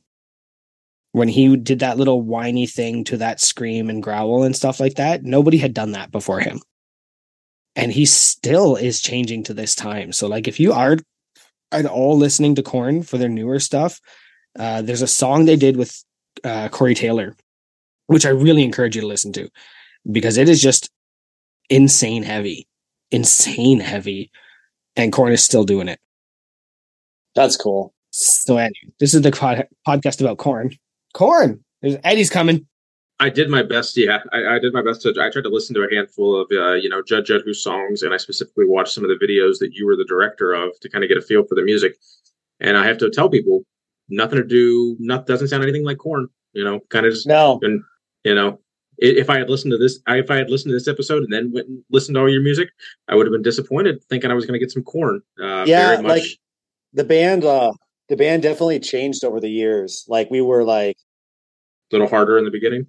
I think a little harder in the beginning. Um, and just the the songwriting went to more like um, I don't know, more country esque, but like actually like some of those some of those like on the second album, some of the songs on there are um, like say my name is a rock song. Like if you you hear it, like that that's a rock song. That's a straightforward rock song. Um, but then I don't know, like later on things got I would say poppier, but also I don't know, like we were still a rock band. Like no matter what, we were a guitar rock band. Like I like those guys are still playing today, and like I have mad respect, all the love for them, and they're uh like it's some of the best guitar playing out there right now. Like the two guitar, like the lead singer and lead guitar player, like play so well together. Like it's when you watch them, it's like it's guitar player porn. Like you're like, oh, this is sweet. This is really cool. Like they they won't and I'm not just like talking like dual leads, like and they'll do that, but like they'll do like just where they're playing totally different things that mesh really well together. That's cool. It probably takes a fair amount of work to kind of like get that in sync. Oh, now, yeah. are, are, are both those members o- OG members? Is that why they're such good, like you know, rhythm? No, um, the guitar actually the the lead guitar player has been in the band longer than the original guitar player. Um, the drummer is the only actually original member, um, but Tyler was the new lead singer. And uh, God, I can't even remember what year he joined. That was a long time ago. So, yeah, it, like the band's seen a lot of changes over the years, for sure. Nice. And that would that would be you know contributing to the change in sound. Yeah, absolutely, That's inevitable. Um, yeah, that makes sense. Like they, yeah, we get a lot of haters. Like a lot, like some people hated us, like when it changed, and then but then we got a lot more popular. So it's like hard to like hard yeah. to like deny that. No, I get it. It's like um, a couple people leaving Slipknot, right? When Joey left Slipknot, things sounded different because he was a contributor, but like that's just inevitable. Or more uh, Iron Maiden talk. Uh, Bruce or yeah, Bruce Dickinson wasn't the original lead singer. Or yep. Faith No More. Like there's, yep. there aren't like no one talks about it, but like yeah, th- those weren't the original singers. Now, do you still contribute at all? Like I mentioned Joey Jordison, but like when he left the band, he left for health reasons. He still contributed like from a production and kind of like opinion level. Do you do any like are you just completely done? Like I'm out, retired, I'm gone. Um, up until like a month ago, uh, I was working for their management company. Um, mm. so and then they they left our group, which is like it's honestly like not a bad thing. It's not like mean or mean spirited. Yeah. They they just want to handle things on their own. Um, which is like it's actually like good timing of some of the things. Um, but if they ask for anything or like any advice, like because I do like a lot of online marketing and event marketing, like I will absolutely like give them help and you know do whatever they need. All right, cool. Yeah, that's cool. You still have that uh, connection with them. So. Oh yeah, like I I saw one of the guys like it, he actually switched gyms and I didn't even know it and I lifted with him today. Like he oh, was sweet. we were lifting adjacent. Like we weren't like you know like him in his room. Like I showed up, I was like, oh my god, what are you doing? He was like, oh, I switched gyms. I'm like, and him his two roommates were lifting and they're you know, so it was it was kind of fun. So I heard you're uh, a big Stephen King fan. Is that right? I am. So I got a couple Stephen King questions. I'm, I'm trying to think of how I want to word them. So I'll go with uh, what's your favorite Stephen King book or book series? Like, um, who? So for a series, I would say, well, yeah, yeah, you, you can answer them independently if you want. That's fine. That's for cool. a series, the Gunslinger, the Dark Tower series. Yep. Mm, uh, that's one of the best series ever. The hard part with that is the first book's probably the worst. Like you have to power, you have to like power through it. You have to like power through that one. It, it's like the way the Terminator movies are. Like the first book is kind of like a chase. It's more of like a chase, and then like the the ones after are a lot more plot interesting. Um, as far as a single book, that eleven twenty two sixty three, the one um, they made a mini series on it. I think uh, the one about the Kennedy assassination. That like okay that's probably like the one of the better written ones. It was awesome though. That it like is one of the few books like um, I just listened. I didn't read that one. I, I listened to it and I had to pull over because I thought I was going to puke. Like I was oh, like, oh, wow. like that's like that, everyone thinks of him as a horror writer, and actually, I think most of his writing isn't horror. That's horror. Like that. Like I thought I was going to puke. Like this is not. It is, and it's not like we're talking about big, uh, big big waffle irons uh, snowmobile injury story, right? Yeah, yeah. It's like it's not it's not like yeah, like oh, this is gross or this is shot like this is um someone jumping out at you. It's like no, this is horrific. This is something I can't even like put words to. That's what horror is to me. When I actually read that as a kid, oh. it was like it was the first like long book I read, and I think I read it twice. And like I'm not going to pretend it didn't have an effect on me because like we used to pretend like it was real and we were going to go fight the evil it clown and but I was like 12 or 13 when I read that book. Um, and you know, I will say I'll go out and be controversial because that's what we do on this podcast. I do think that Bill Skarsgård was a better Pennywise the Clown. Well, yeah. Oh, really? He's a great actor. Yeah, I do love Tim Curry. I just don't. I think he did what was best with what he was given, but I do think that Skarsgård was a better version of Pennywise the Clown, more true to the book. Yeah, it was probably more true to the book. I, I do agree with that. It was definitely scarier because they they didn't. It wasn't made for TV. It was an R rated movie. Um, yeah. But also, I will say I've never read The Dark Tower, and I think we've spoken about it on this podcast before. But The Dark Tower actually kind of brings Stephen King his entire universe into full circle. Oh because yeah. the thing that is it is also in the Dark Tower. Mm-hmm. Right? Like it is this weird transdimensional evil force that is in Dark Tower. It's in it. It's in another one of his books, and he never names it. But at some point, I think during the Dark Tower, you realize that that's what Pennywise the Clown was there's a lot of like towns that are the same like in all the books like there or just little hints like you're like oh that character you know like that weird side character ran in or like he he's big on that on tying all of his worlds together yeah yeah i think my first exposure to him was uh was it different seasons i think it was like the four part novella with had the uh the Rita Hayworth story, which ended up becoming Shawshank Redemption, and it had uh, yeah. the body, which became Stand by Me and then I think there was Apt Pupil, and then which was also a movie, and then I, I don't remember what the fourth one was, but uh, that was like my first experience with that. I did get into the Gunslinger. I want to say I think I powered through the first and second book, and then kind of just dropped the series. But that was like it was like ten years ago or more. I might have to get back into it though.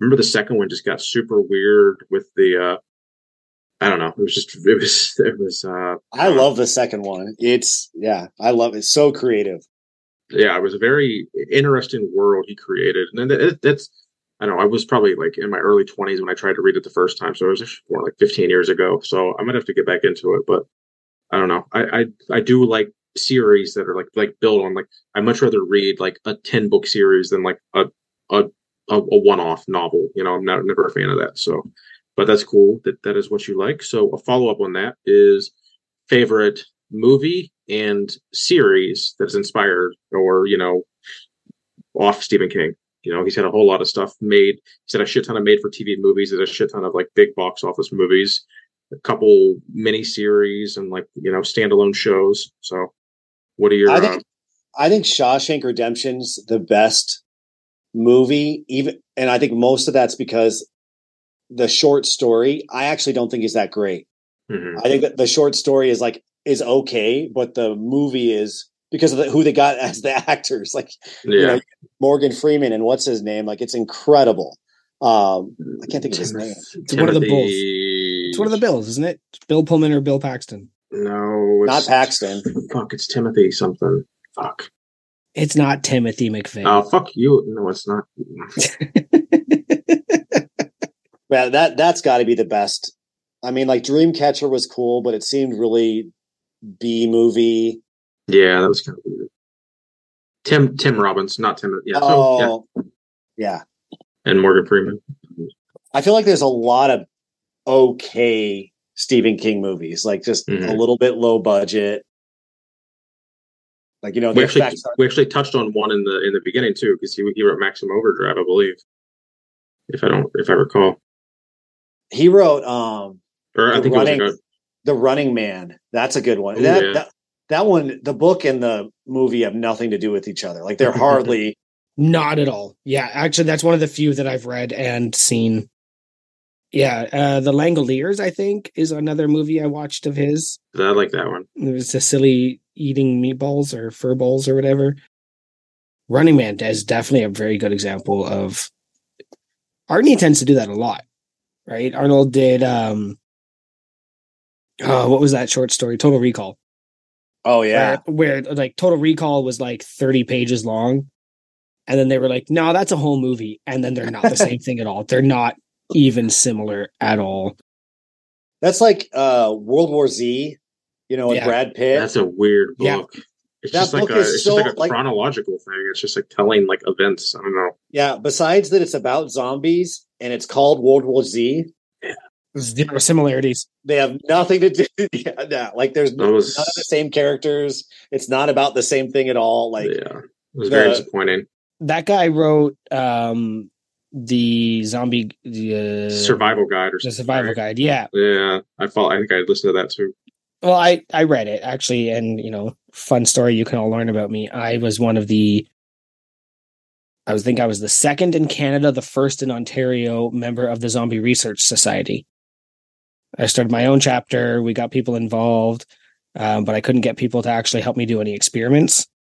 And uh, yeah, that was fun. But um, Experiments on like each other. Like, well, like, can I kill you and see when you reanimate? Like that, I wouldn't want to volunteer for that. so one of the one of the ideas was like if you were part of the zombie research society uh chris do you have any interest in zombie stuff at all I love zombies. I good let's go we gotta get prepared.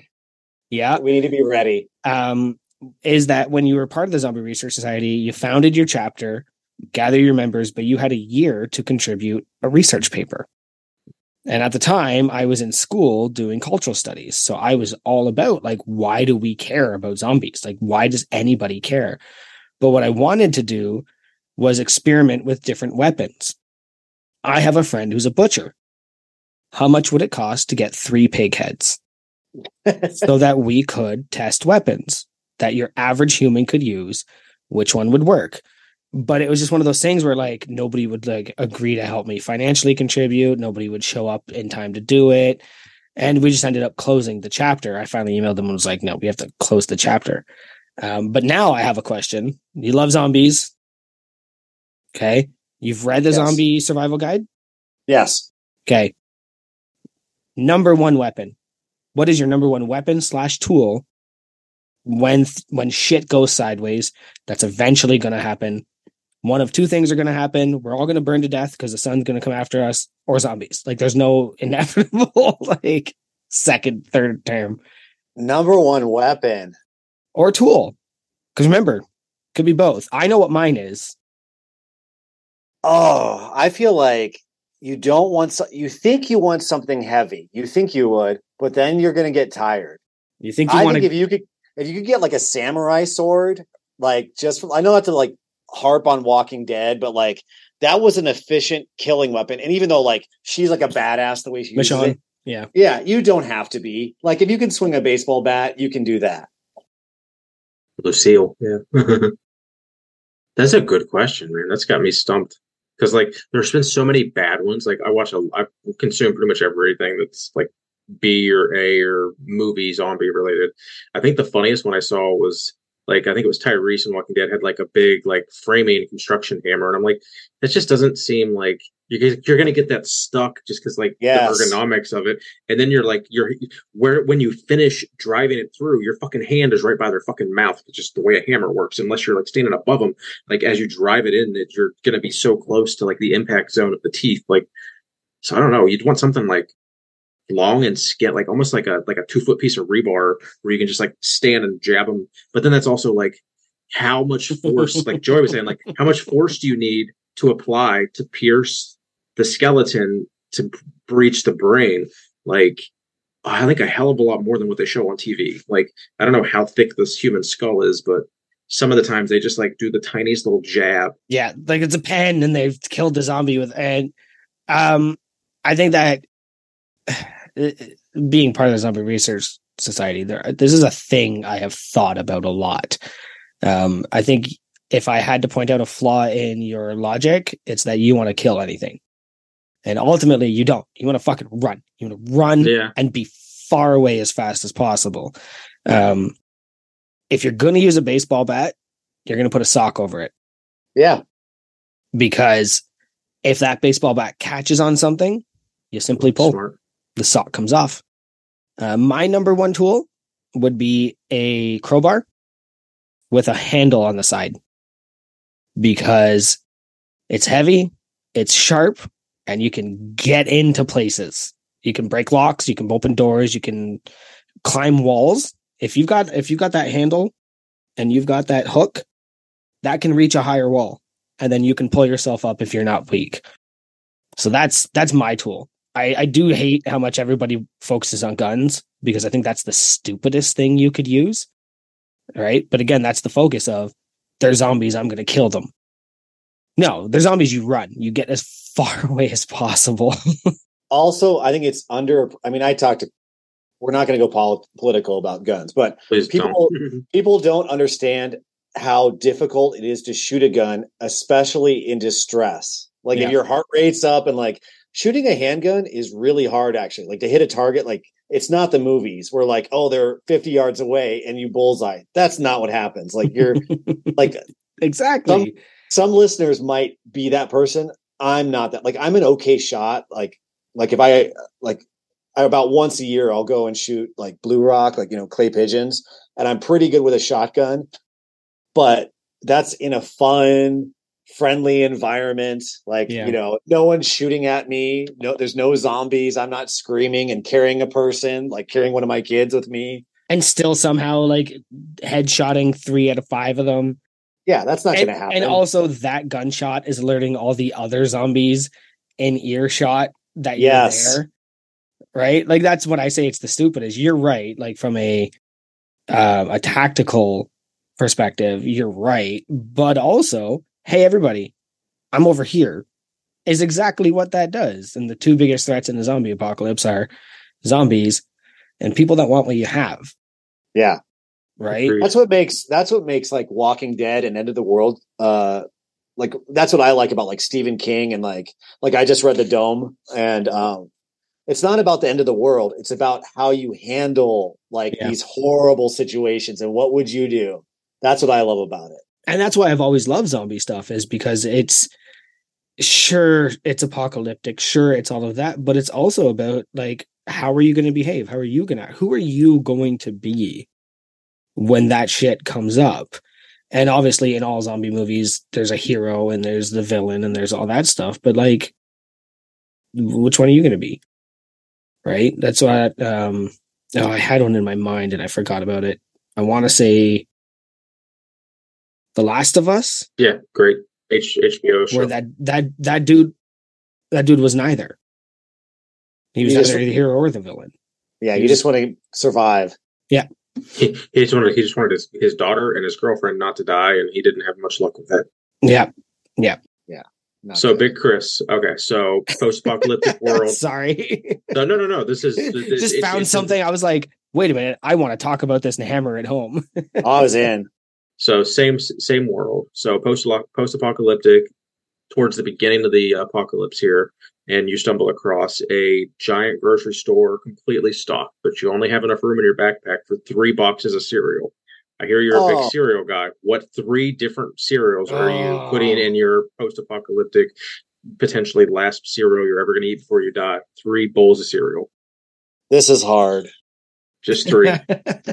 you can I'm choose gonna- three boxes and you can't you probably won't finish all of them. That's the hard part here. um oh okay uh you're gonna think i'm crazy and i'll explain why i'm picking this one yeah, drugs. crisp Crispix it is not checks it is shaped like an octagon do i get to bring milk that's also my question Well, I mean, yeah, per, I, Yeah, let's let's assume you can. You're let's going say to i have enjoy, a cow you're going to yeah, let's say- enjoy your three Yeah, because the, the big reason why I like this cereal, it's like a Chex, but it's corn on one side and it is rice on the other in this oh, hybrid. octagon. Yeah, it's this octagon shape, and it's so it like it doesn't soak up the milk; it holds the milk inside. So like inside its little like shape. Interesting. So when you bite on it, it like kind of semi explodes. Like it's it's perfect. It doesn't get soggy real quick. great cereal. I'm gonna go with, and I'm not like a big dessert cereal guy. I don't like uh, Count Chocula or those. Like I like if you're gonna eat cake, go eat some cake, like or whatever you're gonna like. I like this is a rare one, and I'm getting this because of nostalgia. O's. They look like Oh, O's. they they look like Cheerios, but they have like a honey nut cluster inside of them. I remember love- them. Yep. Everything just came back to me. Yep. Those are very good. Oh, third. God, this is terrible. This would be bad because I'd grab a bunch of cereal. I do love cereal, like night cereal. I- that's we heard. That's why I, I tried to like pose it in a in a, in a funny kind of game way. If you want to gain weight, like like when I'm trying to gain weight, I I do a night cereal. Like you just have a before you go to bed, you have a your bowl of night cereal. Um. Oh my god, this is mean. I'm gonna. Ugh. I mean, I'm just gonna go with like the classic Midwest uh, honey bunches of oats with almonds. Those are good. I know they get soggy quick, but you just you're gonna eat them. You're gonna you're gonna power through that bowl fast. I love Froot Loops. Like, am I the only person in the world where I'm just like, no, I just love a good bowl of Froot Loops. Yeah, I- it- it- Those, I mean, they're all they're all awesome. Like, you know, all those cereals are great. Like even just plain Cheerios, the multigrain Cheerios, those are good. Like My, I think when we uh, first got together, my wife was shocked to find out that I like the big bricks of shredded wheat. Oh yeah. I just put brown sugar on them and some milk, and I'm like, yeah, that's my favorite cereal. And she's like, really? Like you're like a foodie, like you're an extravagant person, and you're drink, you're eating shredded wheat. And yeah, Oh, yeah, I am. It's delicious. you reminded me. Uh is it honey bunches of oats? Is that what or what's the the little There's mini a- shredded wheat ones. Like Yeah. the, frost, the, the frosted mini, ones. mini, mini, mini, No, they're- mini, shredded mini frosted shredded wheats, right? They're they're not frosted, Okay. but they they have a cinnamon version okay. and they have another version that I like better. I I can't remember what it I think it's just brown sugar. I think it's just uh It's got to be mini wheats. no, oh, I'm thinking of uh Quaker. Oh, the Oh. Quaker ones. Yes, yes. Yes. the- what are those called? I wish I could tell you, but I can Mhm. picture They're the so box good. right now. I would grab that's that would be my that might be my first pick. Yeah, Those are really good. Those will keep you alive, like maybe. for a while you can eat them dry like dog food or Yeah. dog food like Mauser. that was really fucking funny. I forgot to because he like he telegraphed the story too because like you knew he was like yeah he forgot to buy the dog or he forgot to buy the cereal and he, he sure enough did. And I was like uh I think I would have just dropped the bit for that night because like the twenty people there probably didn't care you No, dog food. you commit to the bit, Keith. Yeah, he's a wild man. That was some and dog foods I think Disgusting. well it tastes bad, but I think it's actually full of a lot of bacteria that like dogs can handle because it's just Yeah. food sitting out. So you can get it's not good for you. It's kind of like eating like eggs raw, like it's kind of okay until it's not okay. yeah. a bad one and then you're really sick. Uh, he's The- funny. He did follow me on Instagram too, and I messaged him after the podcast. I was like, "This is Same. great stuff, man. Yep, great stuff." Yeah you, you you you you threw me there with picking all like the non-dessert cereals like i i that's like i mean i like cereal was like the staple in my life growing up but i never necessarily consumed cereal to be like oh how can i make this kind of healthy cereal was always like a treat it was always dessert basically so I. I I'm I think I'm with Chris on this one. Like I I love so Froot Loops are like my favorite, but it's just because they smell good and it's nostalgic. But Very if much. I'm like, no, I have to get ready for my day like a 38 year old man, then I'm going. I have this high protein one right now that I paid way too much money for, and it kind of tastes like rocks. There's like weird rocks in them, whatever that is. I'll never buy that one again. But like I buy like Vector. I buy the Vector maple flavored bricks because they're high in protein, they're high in fiber. Because like I'm an old man and I just need to like make sure my day goes well. I want Yeah. the Froot Loops. I want the Reese's peanut butter puffs. I want the desserts. But like also I need to like look at how am I going to feel at noon if that's what I eat this morning. Yeah. yeah I, de- I definitely start my pretty much at least five days of the week with a with a cup of cereal uh, like a protein cereal Um, but if I had to, I'm just gonna ab- ab- abbreviate, uh, uh, give you an abbreviated answer because I'll just pick my favorite fruity or uh, desserty cereal. It's not a super common one because I think it was discontinued for several years. I don't know where it stands now, but uh, French Toast Crunch, not not Oh, cinnamon yeah. toast crunch. Because cinnamon French toast, Toast crunch, is okay. Everywhere up here. French toast toast is fuck.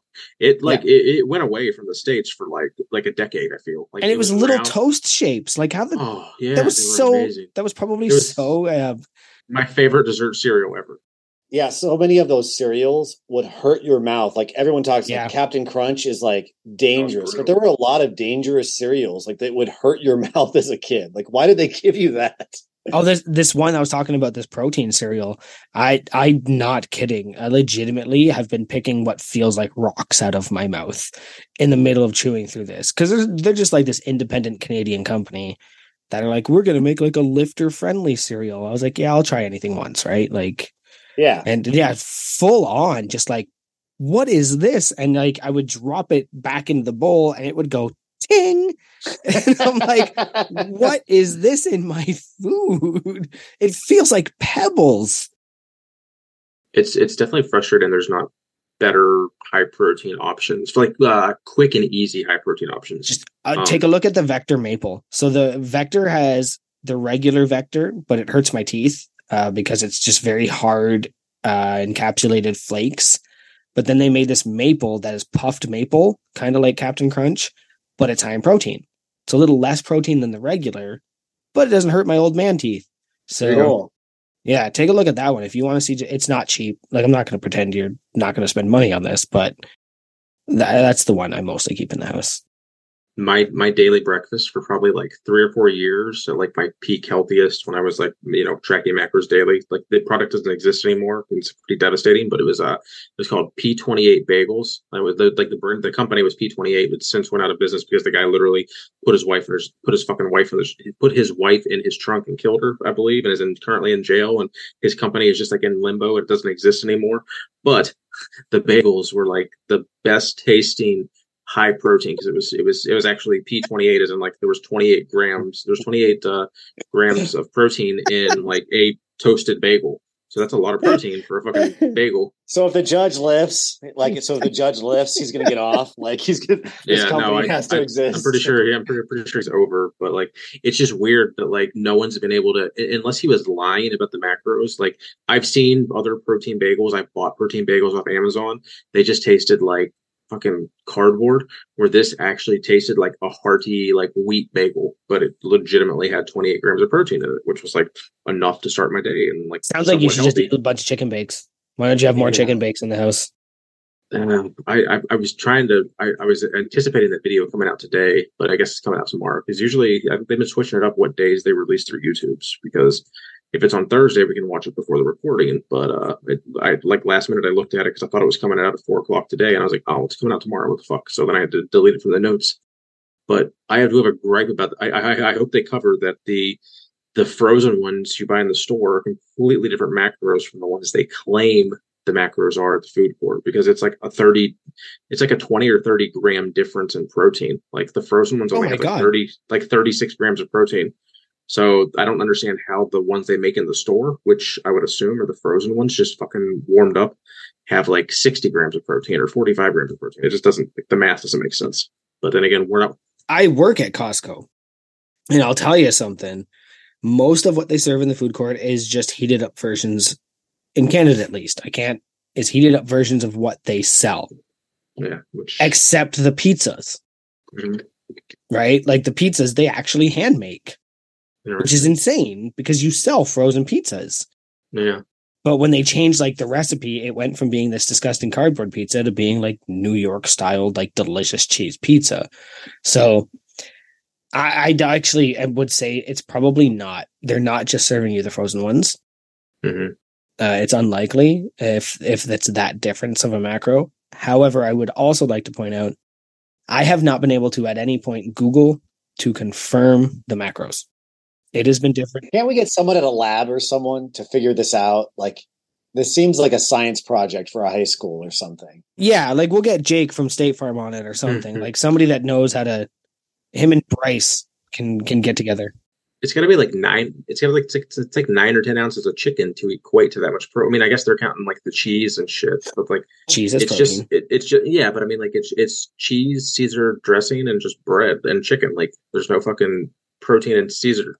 if there's Caesar dressing in there, then those calories are off too. Yeah, the fat has to be way higher. Because Caesar dressing is a nightmare, a nightmare Yeah, of so. I don't. I honestly don't buy the fucking chicken bake macros. So that's why I was really an- anxious for Tanner's video. So I guess tune in next week and we'll review Tanner's video on the chicken bake and critique it if we didn't go into enough detail for or liking. I'm sure I'll get around to watching that at some point. Is that coffee Mm-hmm. in that mug there? Water. I, I switched from coffee, then I just put water in it, so it's It's water it's coffee. like hop. It's like hop water, but coffee water. A lot of It's lot of coffee water. lot of hop talk lately, and I still don't know what hops is. So one of these days I'll figure it out. I'm gonna I'm gonna It's- mail you so many hops. It's kind of like sweet Irish spring soap. like I don't know. Yeah. Um, I was mentioning Bench earlier and MacKinnon. They both have hops fields on their farm, but um, cool. Bench specifically grows about three or four different kinds of hops. Um, but we haven't been back since we went walking through. And then on the way out, my wife turns to me and goes, uh, You can't get in the car like that. And I'm like, What do you mean? And she goes, Look at your pants. I was covered in spider mites. Oh really? No. Like, like from my ankles to my knees, doused in spider mites because I guess they were just living in the hops field. Uh, at MacKinnon, they have goats and chickens that live in their hops field to avoid that from happening. But at Bench, I guess they were just like bareback and they're just like, well, sure, this will just deal with itself. Bareback, hardly knew her. Yeah. yeah. Actually, we haven't been back to bench. We don't go in the fields anymore because of that. Because yeah, that was I didn't even notice. And she's like, "Look at you. You ever seen a spider mite, Keith? I don't. I'm just you, you, at spider, and I was just kind of grossed out by that. Good, general, There's thousands of them on me. They're little tiny guys about the size of fleas, and they're just everywhere. So, Big Chris, I got one more question I want to ask uh, before we. Well, Joey could ask one more if he wants, but we do should probably move into our game here shortly. But I want to. I have one one more I want to follow up with. Um, so I was perusing your Instagram, and I can't tell if my phone color was off or not. But are you a fan of orange? And do you actually have an? Uh, do you have orange shoes, base, and socks, or was my eyes misleading me? I am a fan of orange. I don't know why. I have a yeah. that. I was always known for an orange base. Um, I bought the actually I bought this um, stupid cheap like like really crappy orange base, and I bought it solely for the the color. And I put literally like twelve hundred dollars. Like got a new neck, got a new tuners, got new pickups. Like everything but the body was you know replaced. It was it was kind of silly. I, I probably would have been better off just like building a base than doing what I did. But yeah, I'm a big orange fan. I have orange chucks and yeah, love the orange. Perfect. That's what we like to hear. Wow, kindred spirits. Oh, yeah. Um, well, like I don't, I'm not quite ready to get into our game yet. So I, I, I noticed there's an extremely high amount of bassists in the crew. Mm-hmm. Agreed. I think you're our fourth, if I'm being honest, and we're only at episode like 91. So, who is your favorite bassist? I've asked everybody like some version of this. Um, I think the last person we had on, I we went off about um, ah, what's his face? Um, Robert Trujillo because Yeah. he he finger sweeps too, right? Like he he's incredible. His chops are just unreal. he's crazy to watch.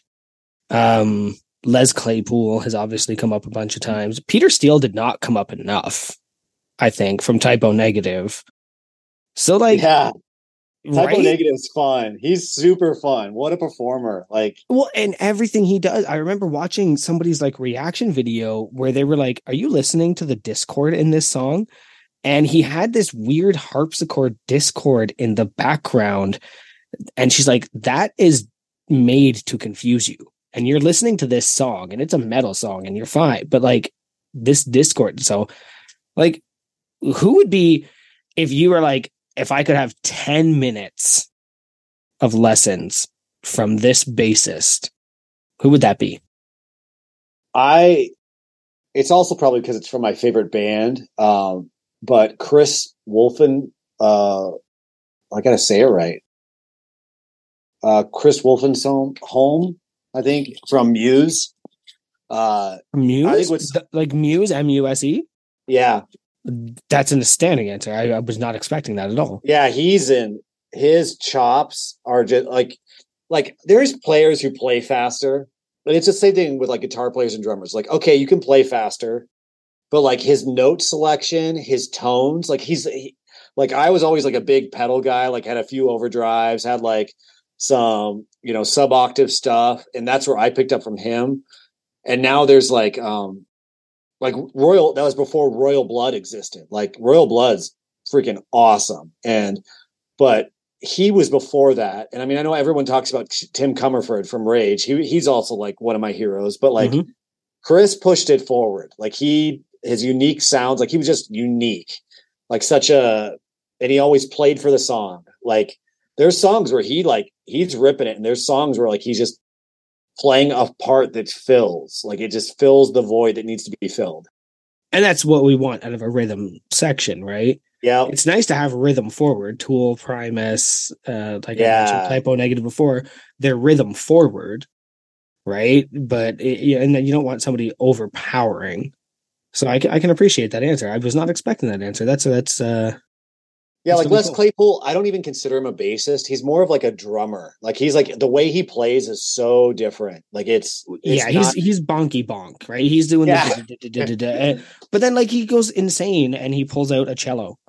yeah, or like Mr. Krinkle, different. and you're like, what? Like, but I think that my friend and I always joked that like Primus is what happens when art students make music, Yeah, right? Like, they're, they're- mushrooms and Yeah. drugs. drugs. I am no judgment here. Um, I No, but, like, yeah. but that's exactly what they are.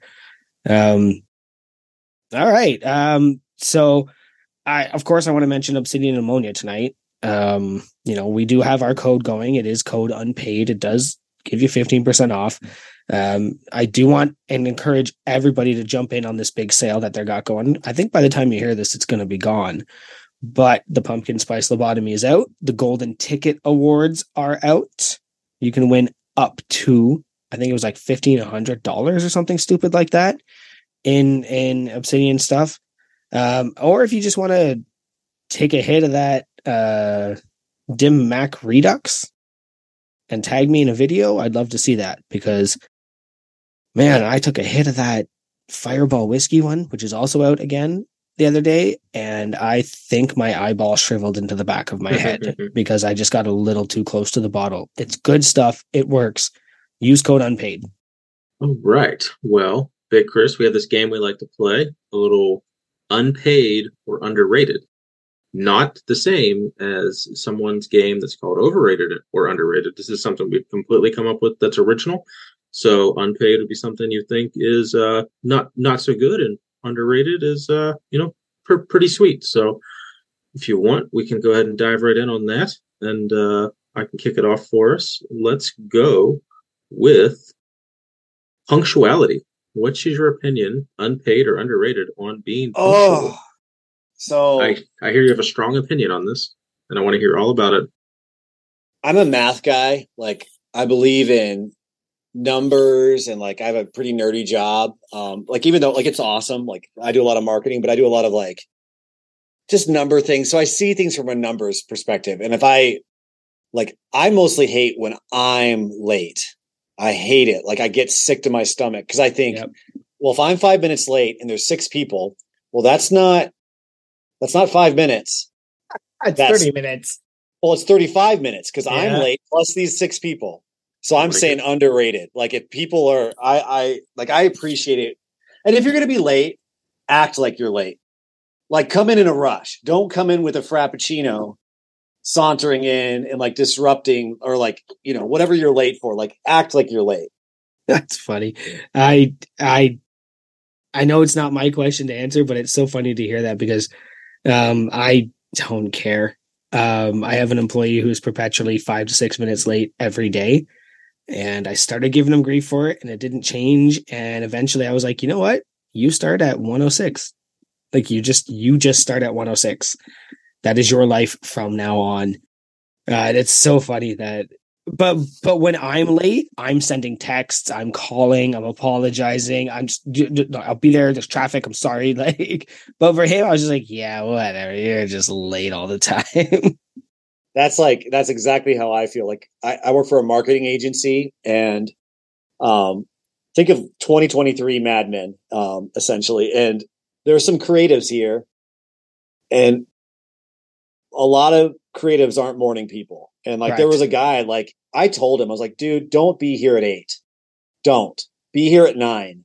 Cause you look like that the first two hours of his day, he looks like he's gonna die. Like he just looked like he looked sick. Like he looked like like this is a hard thing for him. I'm like, just be here when you get here and just stay later. And you're like, guess what? His work was better, like his life was better, he was happier. I'm like, yeah, yeah don't just get your shit done. I don't care. Yeah, I, I, and that's it's it's such a weird thing that I think uh, goes back to you know the the people that started the companies before us. It's like, uh, sorry, I know that like you you sold more than anybody else last month, and I know that like your metrics are really good, but you're five minutes late and that's going to be a problem. Like it absolutely is not a problem. You're when you get here, you're productive, you put in your time and you do the things I ask you to do. I am not going to start adjusting your schedule or your pay or anything like that over your five minutes. Right. Because when you get here, you show up and you're good. Right. But meanwhile, if I ask you to be 15 minutes early, you show up and you're miserable. You know, you're grumpy, you haven't had your coffee, all that shit. Like, then you're useless to me. I'd rather not even have you here. So that's that. I'm glad we're on the same, the same, uh, stream on that one. Yeah, I'm I'm on the opposite end of that because like in my position, like we all we all show up to the warehouse, we get our shit for the day, and we all get in one or two trucks and we all leave together. So if someone's five minutes late, that means we're getting to the job five five minutes late. That means we're we're if we're stopped to get gas, we're going to be late to the job, or we have to speed to get there. So that person selfishly being five minutes late fucks everyone else's day up and puts us getting home later every day. And so. and I can see that. Like if he's if you know this me or this other person are the next step of coverage for somebody that's been working alone for an hour or two and they might need to use the bathroom. Being late might matter. And that's a different conversation. Mm-hmm. Right. But if you being here doesn't affect the rest of us as long as your work gets done, that's a different yeah, conversation. I, I, I get that. It. It's just a little more flexible area, but I just I don't have that kind of setup. Um let's see. Number two of unpaid. Did you, you actually you did? I don't, I don't, did you actually give us an unpaid I or underrated answer. rating? Okay. I'm trying to All get right. my druthers first to the best of my ability. Druthers it out. So un, unpaid or underrated? Oh, I did say underrated. Okay, my bad. Okay, so we're good. We can move on then. Um, number two, unpaid or underrated licorice of any flavor. Ooh, like it doesn't matter if it's a Twizzler, like the red vines, black, um, unpaid. It's it's rubber. It's sweet rubber. You're eating you're eating good years. now was that just an opinion you've always had, or did you have like did you like choke on licorice as a child and it's just like instilled in you to like did licorice attack your parents? I don't know if I like it was a commercial or yeah, did something happen? No, like it's not like you know where you get sick on Chinese food and you can't eat it for a long time. Like no, I just so it's not I'm the always, flavor; it's the consistency for you. Yeah, because I'll put like I'll start to eat it and I'm like, oh, I like this, and then I'm like, then like three seconds go by and I'm like, I have to spit this out. Like this is. I I recently bought an entire bag of uh, black licorice cigars. I don't know if you've ever seen those, but they're a soft licorice with the like red things on the bottom. My kids hate yeah. them. Kids yeah. hate them. But if I buy the the the little they're called um, licorice buddies, and they're just like babies that yeah, taste like black licorice, they love those. So the flavor they're all about, but that consistency of that soft licorice flavor. Now, controversial opinion, Discord's going to come after me for this one. If it's not black licorice, it's not licorice. Mm. So the flavor of black licorice comes from a plant that's called licorice. Red licorice is artificially flavored wax. It's kind of like maple syrup. Yep. Like like a lot of kid like I like real make we have real maple syrup in our house. We're sticklers on it. Like you My look wife what's is the- too. What's the ingredient? Maple syrup. Mm, yep. A lot of kids like the fake stuff you get at McDonald's because it's it's sweeter. It's and it's a different type of sweet. Well, Aunt Jemima is maple syrup, but like it isn't. It's trash. Right. Like it's it's yeah. It's from concentrate. yeah. Not good. I actually don't think that licorice opinion will be that controversial, but red licorice is flavored wax. It's trash. Black licorice is the only real licorice, and people that don't like it are wrong. I don't think I've ever had black licorice. I think I've only ever had like Twizzlers and like Twizzler adjacent, like knockoff brand stuff. I don't know that I've ever. Yeah, but even Twizzler's black licorice is still black licorice flavored wax, right? But it's still like I- I'm not saying the word again. I'm going to run that word into the ground, and I'm going to end up getting called out for saying it so many times. It, it's almost a vulgar word. It, like it could be. It's so like like Yeah. uh, licorice. Just drink right. more Hey, Jaeger. Need more. Jaeger, as you call it. Jaeger. Yeah, I don't like We're- that. I'm gonna some Jaeger and then licorice. Um, Jaeger's also like like being in a band. Like there was a good ten year period where everyone like, oh, what are you gonna get the band for shots? Jaeger. It was before Fireball came out, and they get the Mm. band Jaeger, and you're like, well, I hate licorice, but I'm not like you know, if someone buys you, you take a shot, and you're like, like God dang it, like if I do a shot, it's usually just a shot of whiskey because I know what I'm getting into. Like you, like you do a shot of Crown, like you know the trouble you're getting into. no, I'll It's drink. I'll drink Jaeger all day, like all day, every day. No, It is the greatest flavor. I uh, I have been on pressure. I've been pressuring the social media team at Jaeger Canada, and essentially told them I'm going to make my own Jaeger lifting shirt, and uh, they didn't argue. So look out on my social media soon for a Jaeger lifting team. Nice. All right, Big Chris. My last one here. I'm gonna wrap. Oh, we're still doing my- this. Yeah, yeah. Like we're, we're, we're the we're the worst at like.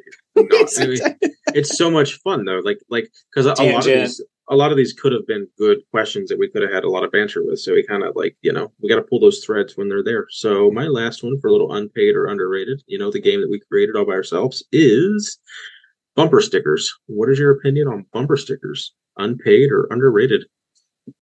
Um, I mean, you could use them not just for your car. So, like your kayak, like we have kayaks. You know, you can use them on anything. Like they're, Kayak's they're- got a bumper. yeah. Like I've got a oh, I, don't have my emotional support water bottle, but um, like you can cover you know things with bumper stickers. So underrated. Like they're they're good for everything. So so what is the threshold of bumper stickers until you look like an insane person? Oh, there's oh, I know. Is there a number? I love the idea of like an old Or is it a coverage? Like is it like a like like Oh, five you have a bigger, big, yeah, yeah. It's like a, is it is it square? Is it a ratio of square footage to vehicle, or is it as soon as you like is like ten too many? Because if you have a big vehicle, you could have a lot of bumper stickers. Yeah. If it was like a van, I mean, once you reach like, I don't know, yeah, once you reach a dozen, you look kind of crazy, and uh, the plate. but really, if you had two on your windshield, you're insane. Like the placement matters. Like if you had two on your windshield, you're you're okay. nuts. like on your back windshield. No, I'm talking. If you put two on your front windshield, you're nuts. Like That's got to be against the law. That has to be against. The I law. know, I know, but people do crazy stuff. Like, like uh, this is just me complaining about. Like, I love South Dakota, but like there, people park on the wrong side of the road here all the time. Like they park against traffic. You see it all the time, and I'm like, like in a residential area, and it drives like it's it. This is these are uptown problems, but like like what's wrong with you? Like you can't do that. I have um so on I, I don't have any bumper stickers because my wife is adamantly against them. But I have three stickers and they're all vinyl window stickers. So I have three on my window. So I guess I count as insane. Um one is Black Label Society. The other one is MacKinnon Brewery. And the other one is Lift Evil SMDFDB, which, if you guys know Frank, means Mother. suck my dick from the back. So up here in Canada, there's a big political movement where everybody's putting their political opinions all over their cars and they're running around honking and screaming and all that. And then I was like, well, I want everybody to know how I feel about it. So I put the SMDFTV up there it's like just I'm Nice. politically neutral on that one. Um, I have had people full on pull over, roll down their window and go, does that mean what I think it means? and I had some lady the other day dying laughing at me. That's So she must have Googled it. Like she was she was in the passenger seat. She was dying as she drove by. She must have Googled it. Um, but you know, But you made someone's day. Like they can be entertaining. Like when you see someone with like, I don't know. Like there's a like in the office I work at, there's a lawyer and I found out she has all of these like Bigfoot stickers. That's like they great. just yeah, it's like, oh, like she's weird. That's cool. like being weird is cool. yeah. I had uh, the guy. It was in the middle of the the city too. Like we, he pulled over. Who I said, roll down your window, and I rolled down my window. He says, "Does that mean suck my dick, fucking douchebag?" and I was like- Yeah, kinda. And then he goes, I told him what it really means, and he goes, That's great. I told my wife about this. nice. so Love it. I don't know. Bumper stickers are kind of a sign. Like, and when you see somebody and they got like thirty of them, right? And it's like, what? It's like pick something. Pick just one thing that you feel that strongly about. But when they've got thirty of them, whether I align with you or not, you look crazy. You look Yeah. you know, like there's a ratio where, like, if you got a hatchback and you've got enough bumper stickers that some of them are peeling off and fading, maybe calm down a bit. Yeah. I only have a few on my car, but I have them like elsewhere, like on every book, like every, like, yeah, things like that. Everything's a bumper if you're not a coward. Yeah. Yeah, I think I have uh, four on my car. I don't have any on my bumper per se, but uh, I got the got a lift decal on like a side, a, a rear side uh, window. I have a, uh, like a, a West Virginia emblem on the other side window, and then I think a garage gym experiment, and then uh, no whine cellar. Uh, so yeah, I think those are the four I have on my car, but I don't even, No whine cellar. never heard of it. I might name my gym that. Somebody wanted some, some asshole was like, yeah, I think I can't remember talking about that was on air or Aaron. not last time. It was Aaron. he was he was like, uh, "Oh, I, I'm going to name my gym that," or something. That's really funny. I was like, "No, no, you won't, but you can buy a shirt if you want." Every, Chris, you do you have a home gym or are you a commercial gym?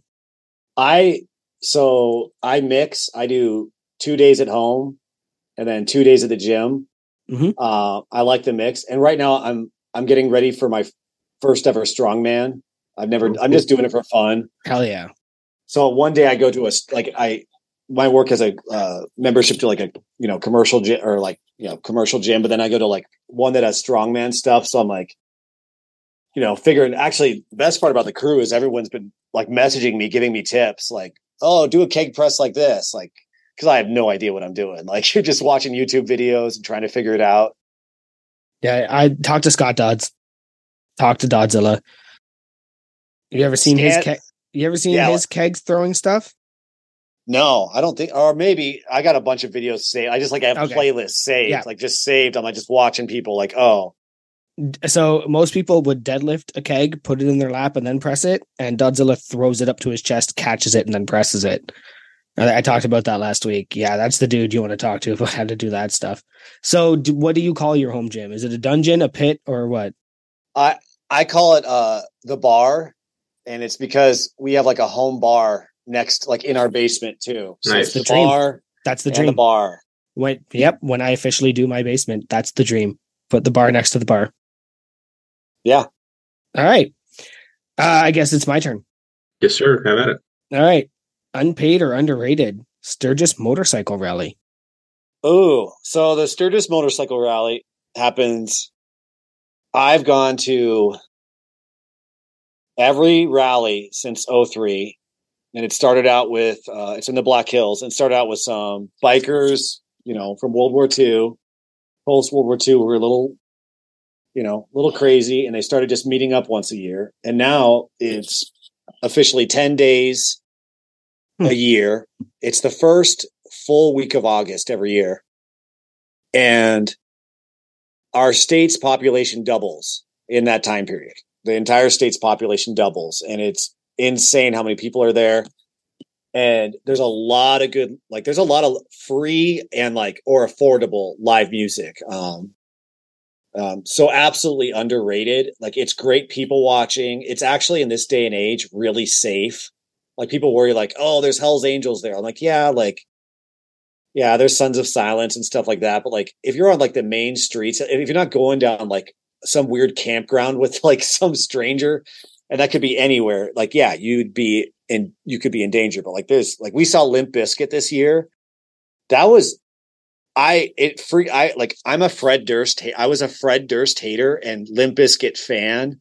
Like, I loved their sound, like those heavy guitars and like cool rhythm section, but didn't, I really didn't like Limp, you know, Fred Durst um, but we saw them at the Buffalo Chip, and they uh, that that's like one of my top five best concerts I've ever been to. Like he wow. just fronted the band well. He actually like did his white boy rap and singing really well. Like he front like it was a great show. But like there's it's kind of like the way Nashville is, where there's every bar is, has a band all night. You know, all, like starting at mm. noon till two in the morning. Like it's it's it's a good time did Limp Bizkit basically play like their greatest hits from like the late '90s, early 2000s, or were they just trying to pump out some new shit? It was all. It was all the stuff I knew. Like it was all. Gotcha. Nice. I mean, it, I knew every single. That was also probably part of it, like the nostalgia. I was like, I'm in high school. Yeah, that would be a cool concert. Yeah, I hate Limp Bizkit. but you know every word. But I recognize yeah, like yeah. eleven of these songs. Yeah, yeah, I knew every single word. Like you're just like, oh my god, like this is incredible. Yeah. It, uh, so for the record, fun. their new album's pretty good. I haven't heard it yet. I didn't. They didn't even. They weren't even selling merch. Like they must have just flown in. That's hilarious. Yeah. yeah, it's called Limp Bizkit Still Sucks. It's actually a great album. It has its ups and downs.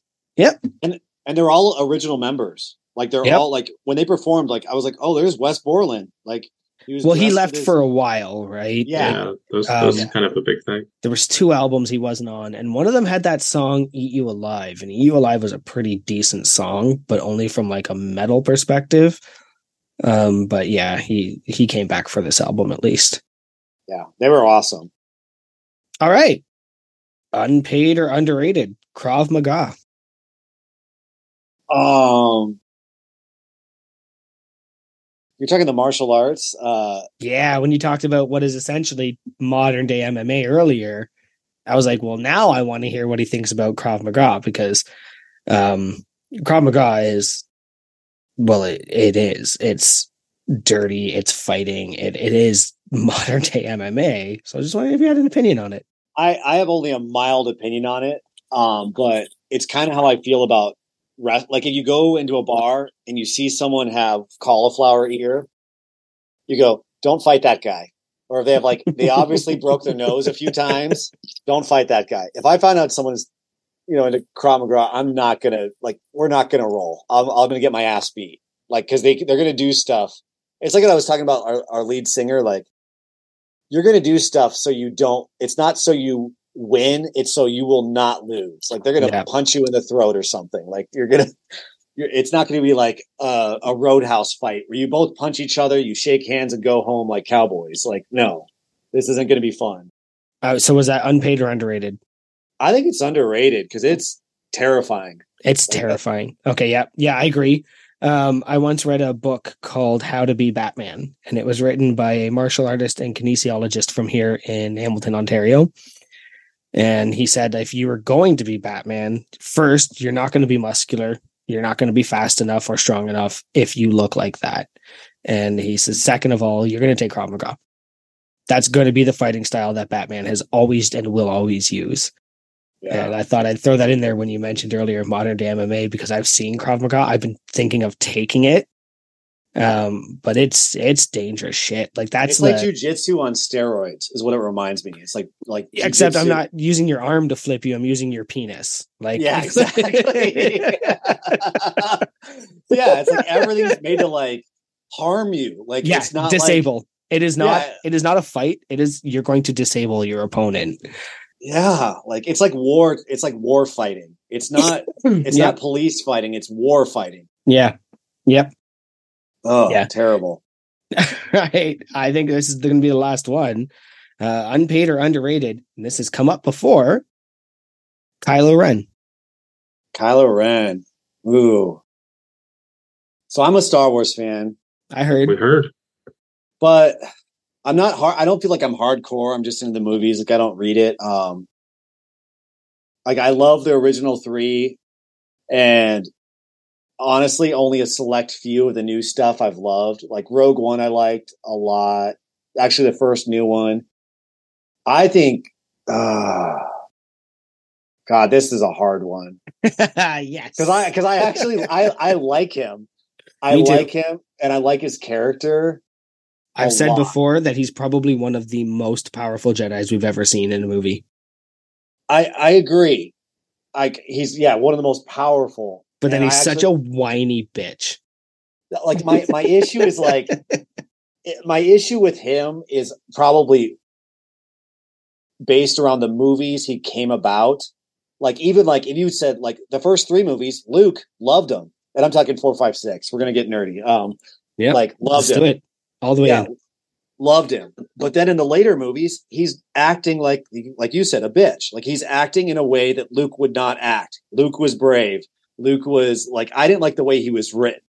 Like he force projects himself, and that's how he ends up dying. Like that was a lame way to die. Like, like that that that is a shitty way to die. It's like your your ghost goes out and kills you. Like why can't you just do it yourself?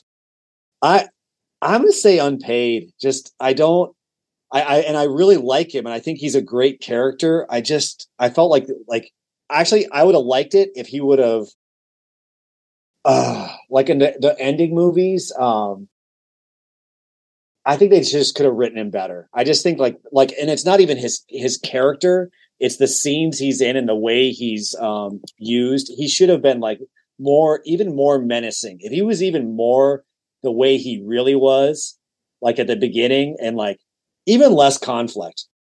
Like, like what was the first one? The the first new one, um, number six, no, four, five, six, seven. What was that one called? Uh, Uh, Um, when he kills, when he kills, uh, or no, might was it seven or eight? When he so kills it's the it's the second movie he's in, or it's the end of the first when he kills Han. when he kills Han, Or hold on, that was awesome though. That was like, or Han kill, or does Han kill himself? oh, that's because he knew he was, what he was going into. He definitely put himself into danger. Did he did he activate the lightsaber because he knew it would save his son? Hmm. I've not heard this. Uh huh. Because they don't show it. Yeah. You just see the lightsaber go through Han Solo, and the theory is that he knew that by sacrificing himself, he would save Kylo Ren, or he would save his son, because his son says, "I don't know if I can do what I have to do," and Han says, "Then don't," and pulls the trigger, because that would bring him back to the light side. Because there's only three Jedi's on the planet that have ever gone dark to light. I like it. Anakin, Luke, and Kylo. So that is the theory there. Obviously, there's no way to prove it, and nobody's ever going to prove it. But there is that theory that Han sacrifices himself to save his son. I, I like the fan theories. Like I like how you can get weird. Like you can get deep and Uh, but isn't that it. weird? Watch the movie again. no, I I will now. that is. I gotta that show is- I gotta show my kids it for the first time. Like we went through all the movies and that was cool. Nice. That was fun. I I I I just always harken back to one hand holding the laser, the other hand choking a person. And he slowed everything down around him. And nobody had ever done anything that force intensive in any movie. And you're watching it just like, yeah, that's really cool. But when you think back on it, you're just like, what? like, like Yoda lifted a plane, great. But he did all of that. Yeah. Just badass. he was a fucking badass. But then he turned into a bit of a bitch. Yeah. Mhm. I, I- I didn't like his character development. That might be like what it Yeah. turned out to be. Yeah. I agree. So as a as a big Rogue One fan, I'm assuming you watched all the Disney spinoffs or like the new Disney Star Wars stuff because there's the one no, that like takes, there's the prequel to Rogue One that I And think I haven't watched Ahsoka yet. I have not watched this no, one. I haven't either. I'm like two episodes. I'm I've watched like the first three or four. I don't have any familiarity with her character whatsoever, so it's like it's it's borderline useless to me. I will financially and audibly support Rosario Dawson until the day I die. That is why I am watching Ahsoka. Mhm. But if, if if Rogue One is your favorite, definitely even if you have to get Disney for like a free trial or something, watch the one that was the prequel. I don't know why I can't think of the damn name of it, but it was like it was my favorite one out of all the. That wasn't solo, was it? no, no, this was like a so it was like a like a mini series on, you know, I know that. Plus. Actually, I haven't even watched that one. I can't think of the damn name of it though. I haven't like even watched that. so like the main male character from Rogue One. It was like he was the Oh, main yeah, character yeah, yeah, in the show. What the fuck is the name of it? that would be I- cool. but it's a really I, I enjoyed that one the most I think out of all. Really, because that's the one everybody says is the worst. Uh, I thought uh I I haven't thought the- watched I thought the. Bounty Hunter was the worst one, and it was still okay. you thought wit? I'm sorry. Fucking what? It was still good, but out of like rank. Actually, no, the Which one? Mandalorian or Boba Fett? Boba Fett, Mandalorian, Right. I liked. Boba Fett was okay. Um, you you are making enemies right now, my friend. mhm. Also, Hot takes. uh, I can't think of any of anyone's names, but the the more recent one, what was the? Hmm. it was like Kenobi? the- yeah, I didn't like Kenobi so much either. Like that one was iffy. I, I don't know. I've watched them all, but there's too much good TV. Like there's too much like you didn't like Kenobi. Versus I oh, why can't I think of the number that the Rogue One is called? You- oh, that's You you you didn't like Darth I- Vader being the most badass he's ever been. I don't know. I don't. I guess I. Oh, you're gonna yawn when you're talking about this? Dude, I'm so like that was the best part of Rogue One. Like the ending, like that was so like that's what we've always wanted. I'll can I'll consume all the media. Darth Vader at the end at the end of Kenobi pulling down a whole ass ship Yeah, with his bare hands. it was just weird seeing him actually get like his reins kind of released. So it was like we were seeing like the side of Darth Vader we knew we would that he actually was. So I know, it was He was always scary a little bit because of his potential. And this showed you his hatred and his rage and his full like what he could do when he wanted to. And you're telling me I'm just that the the casino one was better? Chris, deal with my man. I can't. I don't know. It's you're allowed to have an opinion, but I don't know. I know, but we have to have like pretend really hard line stances on these things that don't matter. Andor was the one that I Andor, yeah, Andor, that's it. I think the movies I have like the the the movies I have harder takes on. Like I have way harder opinions on like um like I I don't think Rey should have lived like at the end of the movies. That would have been a that would have been a great message. Like I think my my biggest issues with the movies are like they didn't like I it's like they didn't think about the way they were writing them and like what the message is. Like if she would have sacrificed herself like that would have been cool. Like if she would have like died to for something, but it's like, oh well, it's now a Disney ending. The bad guy Mm. died. The princess wins. Yeah. The princess wins. It's like the new Disney ending, and it's like, well, you know, like like my favorite endings are when the the good guy loses. Like Rocky won, he loses, but because he loses, like even though he was in the fight, that made him win. Like those are the type of stories I want to see. Like make it hard and dramatic. I agree to an extent. I I will never tell you that Andor was better than anything. Oh, Keith, I love you. you haven't seen it yet. How can you have an opinion? Was that your third? No, yeah, we're done unpaid and underrated. And you're you're right. I haven't watched Andor yet because I couldn't. I, I tried watching the first episode and it was so fucking boring. I bailed. So, but that's again. I'm sure the Discord will have a lot more issues with this than we do. yeah, Uh, but now it's time, I think, for Chris to reverse this situation And Big Chris, what do you got for us? So we're talking about hot takes. I thought I would start with my biggest hot take of of the show. I, I want you guys to say something. I'm going to try to get you. You each have to say this. So in Africa, there are buffaloes.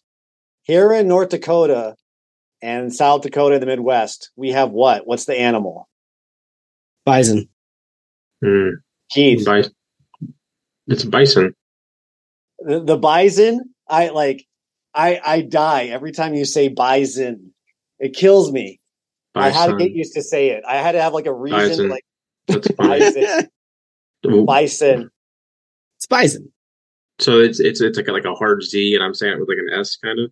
I say with an S. Yeah, you- you're saying phonetically. I'm saying because I just it's just fucking how I read it. It's bison. Like I hear. I, I that's like a northern thing. I think. Like the Probably. I love it though. I was like, why has no one talked about that? uh, actually, so I have been called out for it in the in the Discord. It might even been by you if I I, I don't That's remember cool. who said it. I did not. but somebody did say I say it weird. But like it's it, I don't know. No, Who's got the it- time to pronounce letters? it's great. You pronounce extra letters in your name with your Canadian alphabet, No, I don't. We or put you them in. say the what do you mean? well because you was it you you because Z is Z E D right? Wasn't that the whole thing? Zed. Yeah, we say Zed. Yeah. So It's that's still one like, syllable. ZZ. That's like it's so not- much more work. If you didn't, if no, you just it isn't. Your tongue much just goes to the top of your mouth, your and you say Zed instead of Z. like it. there's like weeks of your life wasted by saying of my life by saying Zed. Yeah. Wouldn't you like that time back? I'll quit smoking now and get it back. Yeah. What else you got, Chris?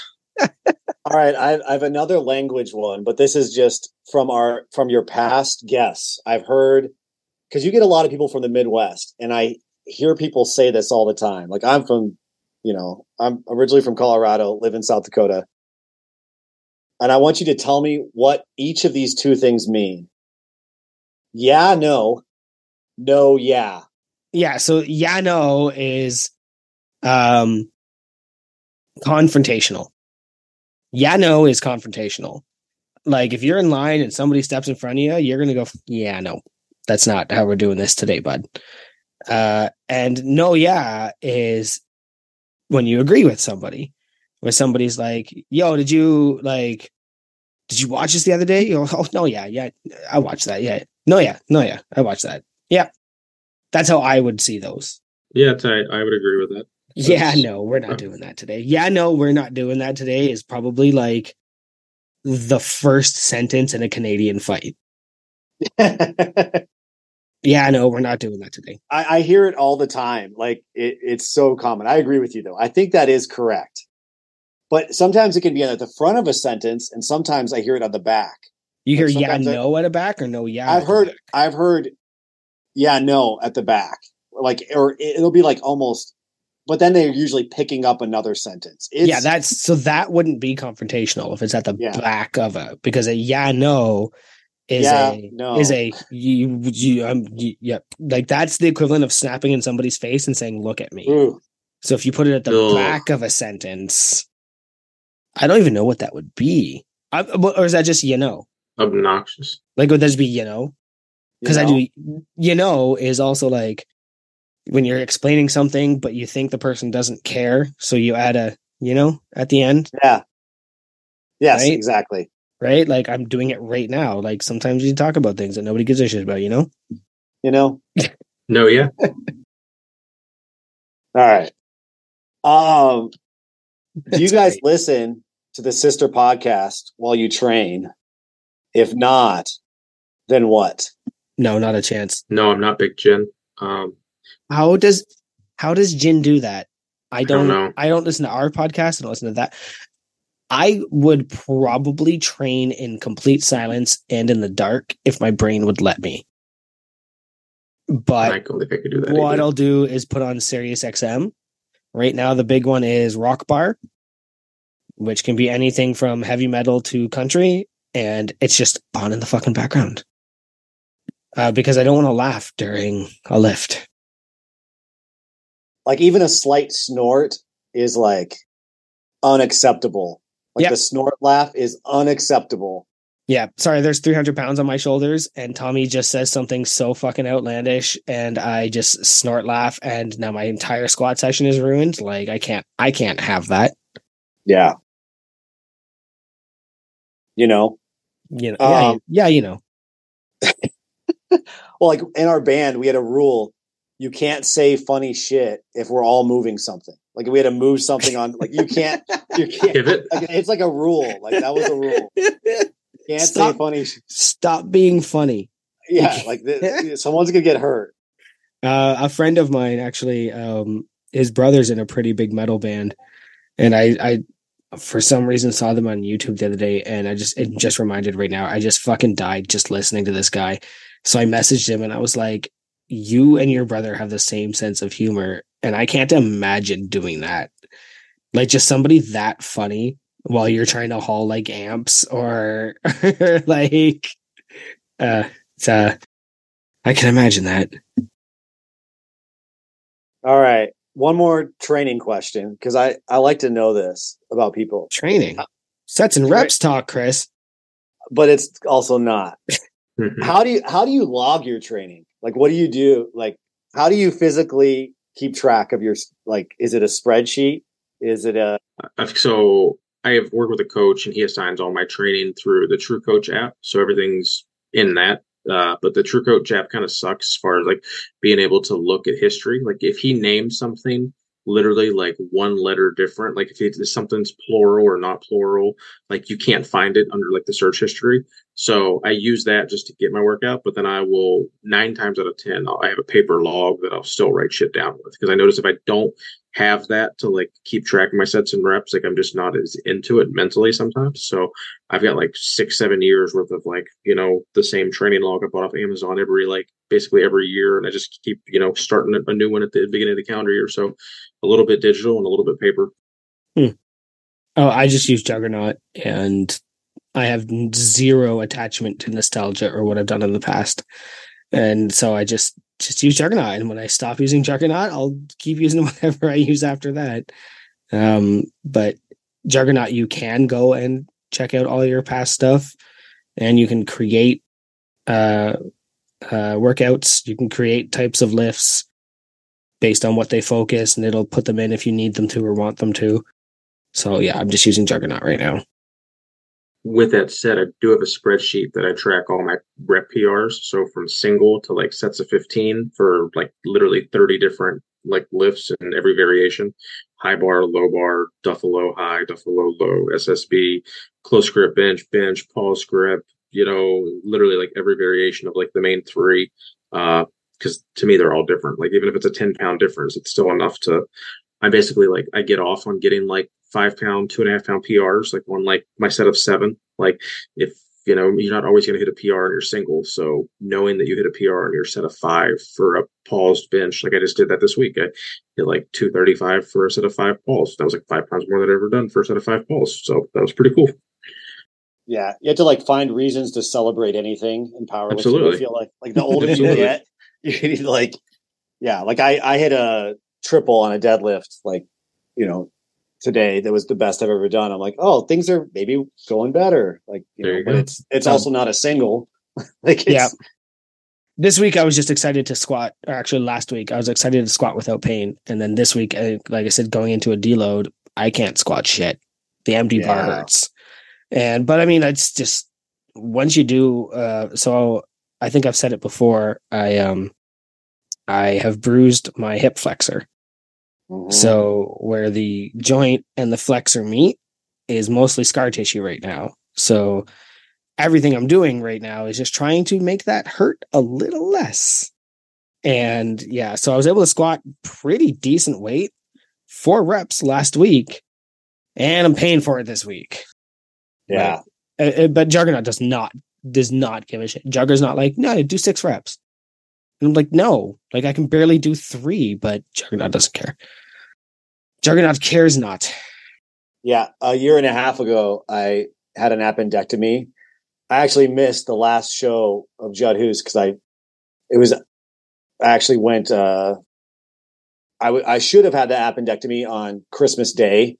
Like I, I was, my stomach was really bothering me. At first, I thought I had like indigestion, and then that night, like it was like, well, it's on your whatever it is, your right side, I think, and had an appendectomy. You know, long story. And the next day, and when I first started training, I went to go pick up the bar, and I was like, "This is too heavy," and that was really depressed. Like, Yeah. I get like like recovery is hard. Like it's depressing. You're like, I was doing du- I was doing deadlifts with dumbbells with like like Yep. two ten. Like this is depressing. Yep. I today I think I even posted on Instagram. I went downstairs and I just got over a sinus infection. And then my kid waltzed in the room and was like, Guess what? I've got another one Oh, great. and I'm not going to school this week. And so I went down and like I said, it's a deload, but like, nope. Just when your breathing sounds like crumbling paper, it's probably not time to lift heavy. Probably not. All right, couple more. But keep going. Uh, what is your favorite Tom Hanks movie? And why is it Forrest Gump? Uh mine It would doesn't not have to be. Yeah, mine would not be Forrest Gump, but that would be a very, very close second. Um. Oh man, Green Mile. I think I said like last time, like you watch that and you don't cry, you're a liar. Like you're a you're a lying man. Uh, but Polar Express is up there, man. Polar Express was a good one, and and my kid liked it, and my father in law loves it, and I'd put it would be a hard fight between Forrest Gump, Green Mile, and Polar Express. And then all of that goes out the window because he played Mr. Rogers. Oh, that was great. Yep, cried like a baby. Not gonna lie. Yeah. That was a Not gonna great movie. I I've said it before on this podcast, and I'll say it a million times again. Uh, Mr. Rogers is one of the few people that comes into our lives as humans, comes into the public sector, and is just the closest thing to what I would see as a saint. Um, just, uh, just perfect. And Tom Hanks did him justice in that movie for sure. And the movie wasn't even about him. The movie was about the reporter interviewing him, I know. It was such a clever way. which Mr. Rogers would do. Yep. I would not make a movie about myself. Let's make a movie about you talking to me. I guess I'd probably. I think I might go Saving Private Ryan. Like that was like Ooh. I'm. I was trying to like scour through like his, his like Tom Hanks top movies. There's so many good ones, but yeah, Saving Private Ryan hard. It's hard to beat. And the Forrest That- Gump's Forrest Gump's up there too. Have you read Forrest Gump the book? The one, one, one and two, hmm. or one or two. I have not. So they're the first one's like decent. It gets really weird, like the like the feats that he did and like the historical things that he intervened on. Like it's a lot different. I think it's I can't remember if it's the second one. I think he he like he went to outer space in one of them too, which was like even like like jumped the shark even farther than what the movie did. But he was That's a just fucking Apollo ass- 13. Like that's Yeah, yeah, no. another Hank Hanks movie. Yeah. Yep. Uh, but we are all on board that Jenny Jenny is Yep. the greatest villain. No, she's, Of the horrible. century. Oh no, wait. We're gonna talk. We're gonna talk about this because Okay. I almost asked you that question: Is who's the villain in Forrest Gump? It's Jenny. for sure. It's not. What? It's her dad. Well, yeah, Dad like abused her. He literally Like, fucking like raped her as a child, I believe. So Yeah, that's like- not gonna set her. up for a Okay, good hold on. No, that's Or- a liter that's a literary tool called bridging. He is not the villain. He creates the villain. yeah. What about okay? Here's here's the person who I think is the real monster. There's a special needs man sitting on a bus next to you, and he says, "Those look like really nice shoes," and you respond with, "My feet hurt." That lady's a monster in Forrest Gump. when she I- goes, "My feet hurt," like that's so rude. Like this guy It is very rude. special needs, and you just say, "My feet hurt." but Jenny like like leads him on for years. Uh, just completely ignores him. Only sleeps with him when it's convenient for herself. She's, I think she's, Then uses him, yep. And then somehow just dies. gives him AIDS and dies of AIDS. And like there's a strong argument she is a very good villain. But like in that weird way where you don't think she's a villain. Not quite a Kylo Ren, but up there. Yep. Yeah. Definitely not a definitely not a love story. As much as they want they wanted us to think it is, but like the people that like read books. As a ten year old, we might have all thought it was a love story when we watched it the first time, but then as like an adult going like she was pretty shitty of a human. Yeah, fuck her. Like Like she would be like now. someone's like the worst female experience in like most adults' life if that was like if they had to compare like her to like whoever else they ended up with. fuck you, Jenny. Yeah. All right. What else you got for us? All right. One more question. So I don't have a podcast. You guys have a podcast. we all have a podcast. What's the best part about having this podcast? That's a good question. It's a lot of work, but it's a lot of fun. Like it's so much fun. Like it, it's equal work and fun, but the benefits, I don't know, just like knowing I, I really enjoy that the at least one of the hosts listens to it like every Tuesday. I don't, I don't know how many episodes Tommy's consumed, but I know Tanner listens regularly. So like that's pretty cool to know that like we're in their heads. Um I don't know. I just I enjoy I don't know, it's just fun. Like the recording aspect, like this is fun. Like listening back is okay, but like the actual recording, like to this the banter we get and like we're gonna have two two and a half hours of talking to you. So when I see you next year, there's gonna be like I'm not gonna be like, wait, who is this guy again? Like I literally had two and a half hours of fucking talking to you face to face. Um and I have that with like 20 other people so far. Uh, we're breaching on on three. Yeah, I know. I'm I got I gotta I gotta go to bed soon. Oh, good lord. Yeah. Uh I'll definitely throw something out there just just for this. And um I almost every Thursday tell myself I'm not gonna do this. I'm gonna be upfront with everybody listening right now. Almost every Thursday I tell myself I can't keep going. I'm so tired. I have so much shit to do. I have my work conference call in the morning, which if I'm again upfront and honest, ruins my day. I hate my work conference calls on Thursday mornings. But because I know I'm doing that in the morning, I know I'm free Thursday night. And today, and even today in particular, I was like, I'm so tired. I can't. But then I get on and I remember that I love, not like, not enjoy, love what we have done. We, Massenomics put together their brand. Massenomics put together their clothing. Massenomics put together their Discord. And Keith and I went about and said, We love everybody in this Discord so much that we're going to make sure that everybody else loves them too. And we are going to interview them and we're going to have fun with them and we're going to go be silly with them and we're going to just record this silly little podcast and mirror what they did but we're going to do that with each other. And I'm regenerated, I'm refreshed. Every time I log in, tired, hungover, exhausted, whatever I am on that day, I log into this Zoom call and go, oh, yeah, that's why. And it's because just like we found our people. We found specifically the three of us right now could have completely different political, religious, ideologue, all of that different. And we said, all without saying it, and I'm going to be the first to say it, we're not talking about it. We're not bringing it up. We're not dealing with it. Right now, we are weightlifters who just want to make each other laugh.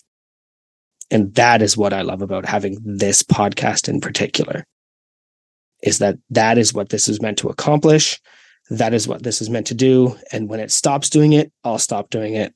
I don't care how tired I get every day. As long as it continues to do that, I will be here. I feel like we're about to go into unpaid and overrated right now. Like play the games. it's almost that.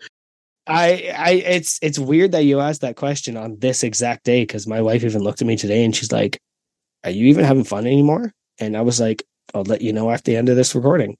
Yeah, like that's And stuff. That's of real. course though. I am. Of course I am. I'm still having fun every time I log on. But also like I'm so tired. I'm so tired all the time. the kids are sick. I'm sick. I've been sick for weeks. but like this is the reason we do it. Are you sure you you didn't sleep with Jenny because you've you you might you think you have something? Yeah, Jenny. The secret is you're always tired. Yeah, we're The always secret is tired. I'm always tired. Yeah. No, Actually, I my, kid, agree with my kid just woke up and is screaming in the background right now. yeah, I agree with everything Joey said. Um, and like, yeah, this is a lot of work, man. I I I invest at least three hours a week building the show notes and talking with people and you know emailing because I I couldn't just DM your brother and your fucking bandmate because they don't know how to use Instagram. So then I had I know, to, apparently not. then I I had a- to uh, then I had to copy and paste everything into email, and then it didn't work because it was all like I had to like go through and individually like type out the emails and shit. It was I guess just a lot of work just getting back and forth to people, but like this this two and a half three hours and like it's just fun. Like the moment this is not fun or there's any political and religion talk, I, I resign. So yeah, I agree with I saw that everything. early today. I agree. And I I I'm agree with I'm it. I like I No. very I don't give a flying fuck about anyone's religious or you know political opinions whatsoever, and like I hope you don't mine either. So yeah, No. this is not this is not why we're not- here. that's not why we're here. No. So why haven't you listened to every episode until you became a guest? Like No, I that- that's listened to what- every I've listened to every one of your episodes. Okay, yeah, okay, cool, cool. Because Because the Massenomics, I think the the catalog I, It's too I mean. It's the too catalog long. is it like it's so deep. Like Yeah. cool. I, I barely keep up with like the show as it is because like you know I, I'll listen to it like my drive to work is only 10 minutes so that's 10 minutes of like you know I, I wish i could lift like i totally get it. I could not listen to the podcast and lift like i wish i could. Cannot. Like that that's an impossibility.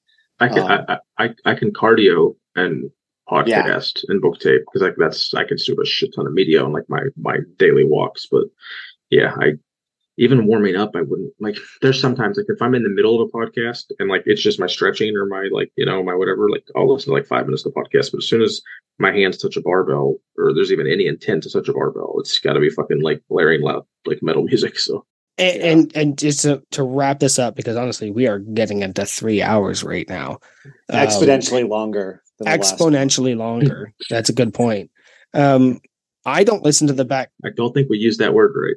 I don't listen to the back catalog and it's not because i don't want to it is a time crunch most of the time but it's also just like do i want to listen to the judd Hoos without chris hornick do i want to listen to slipknot before Joey Jordison left? Like, do I like every band has its era? Well, I think Massenomics' era of episode, I think 225 and on is where I want to be.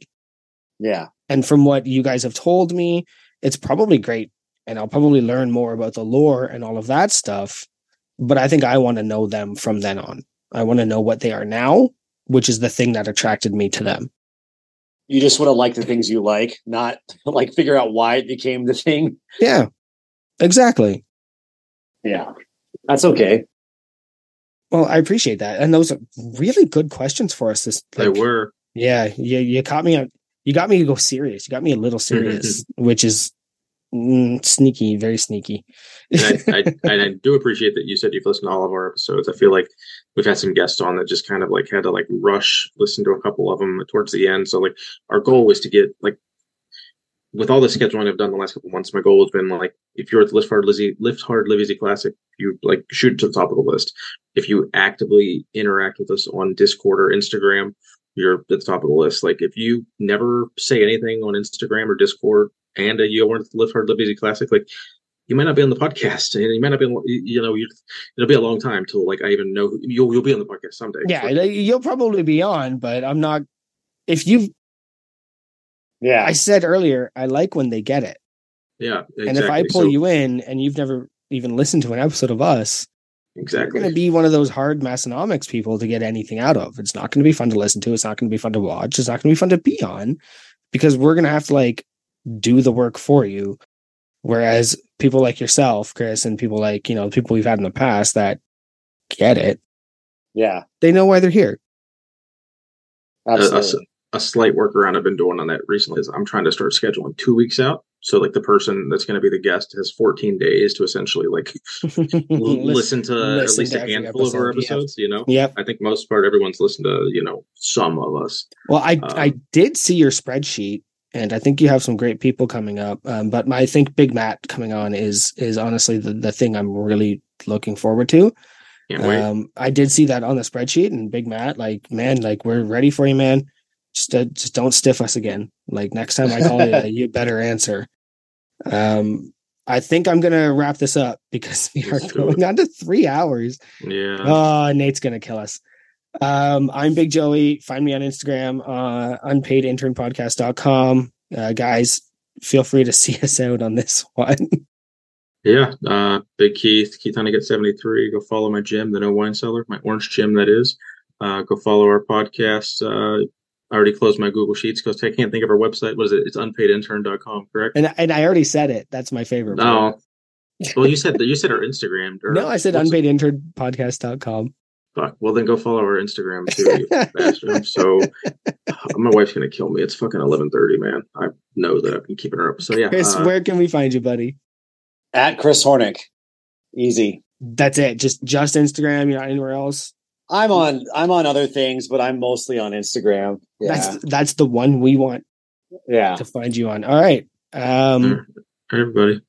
that's it. Use code paid un, unpaid. Use code unpaid. I'm also fucking exhausted. I'm I'm, about tapped out. All right, everybody. Hope you've enjoyed this. Hopefully, it's just under three hour episode. Hopefully, Big Nate can just put like two minutes of dead air so we can you know, like actually breach three hours. But uh until then, we'll go ahead and see you next Tuesday.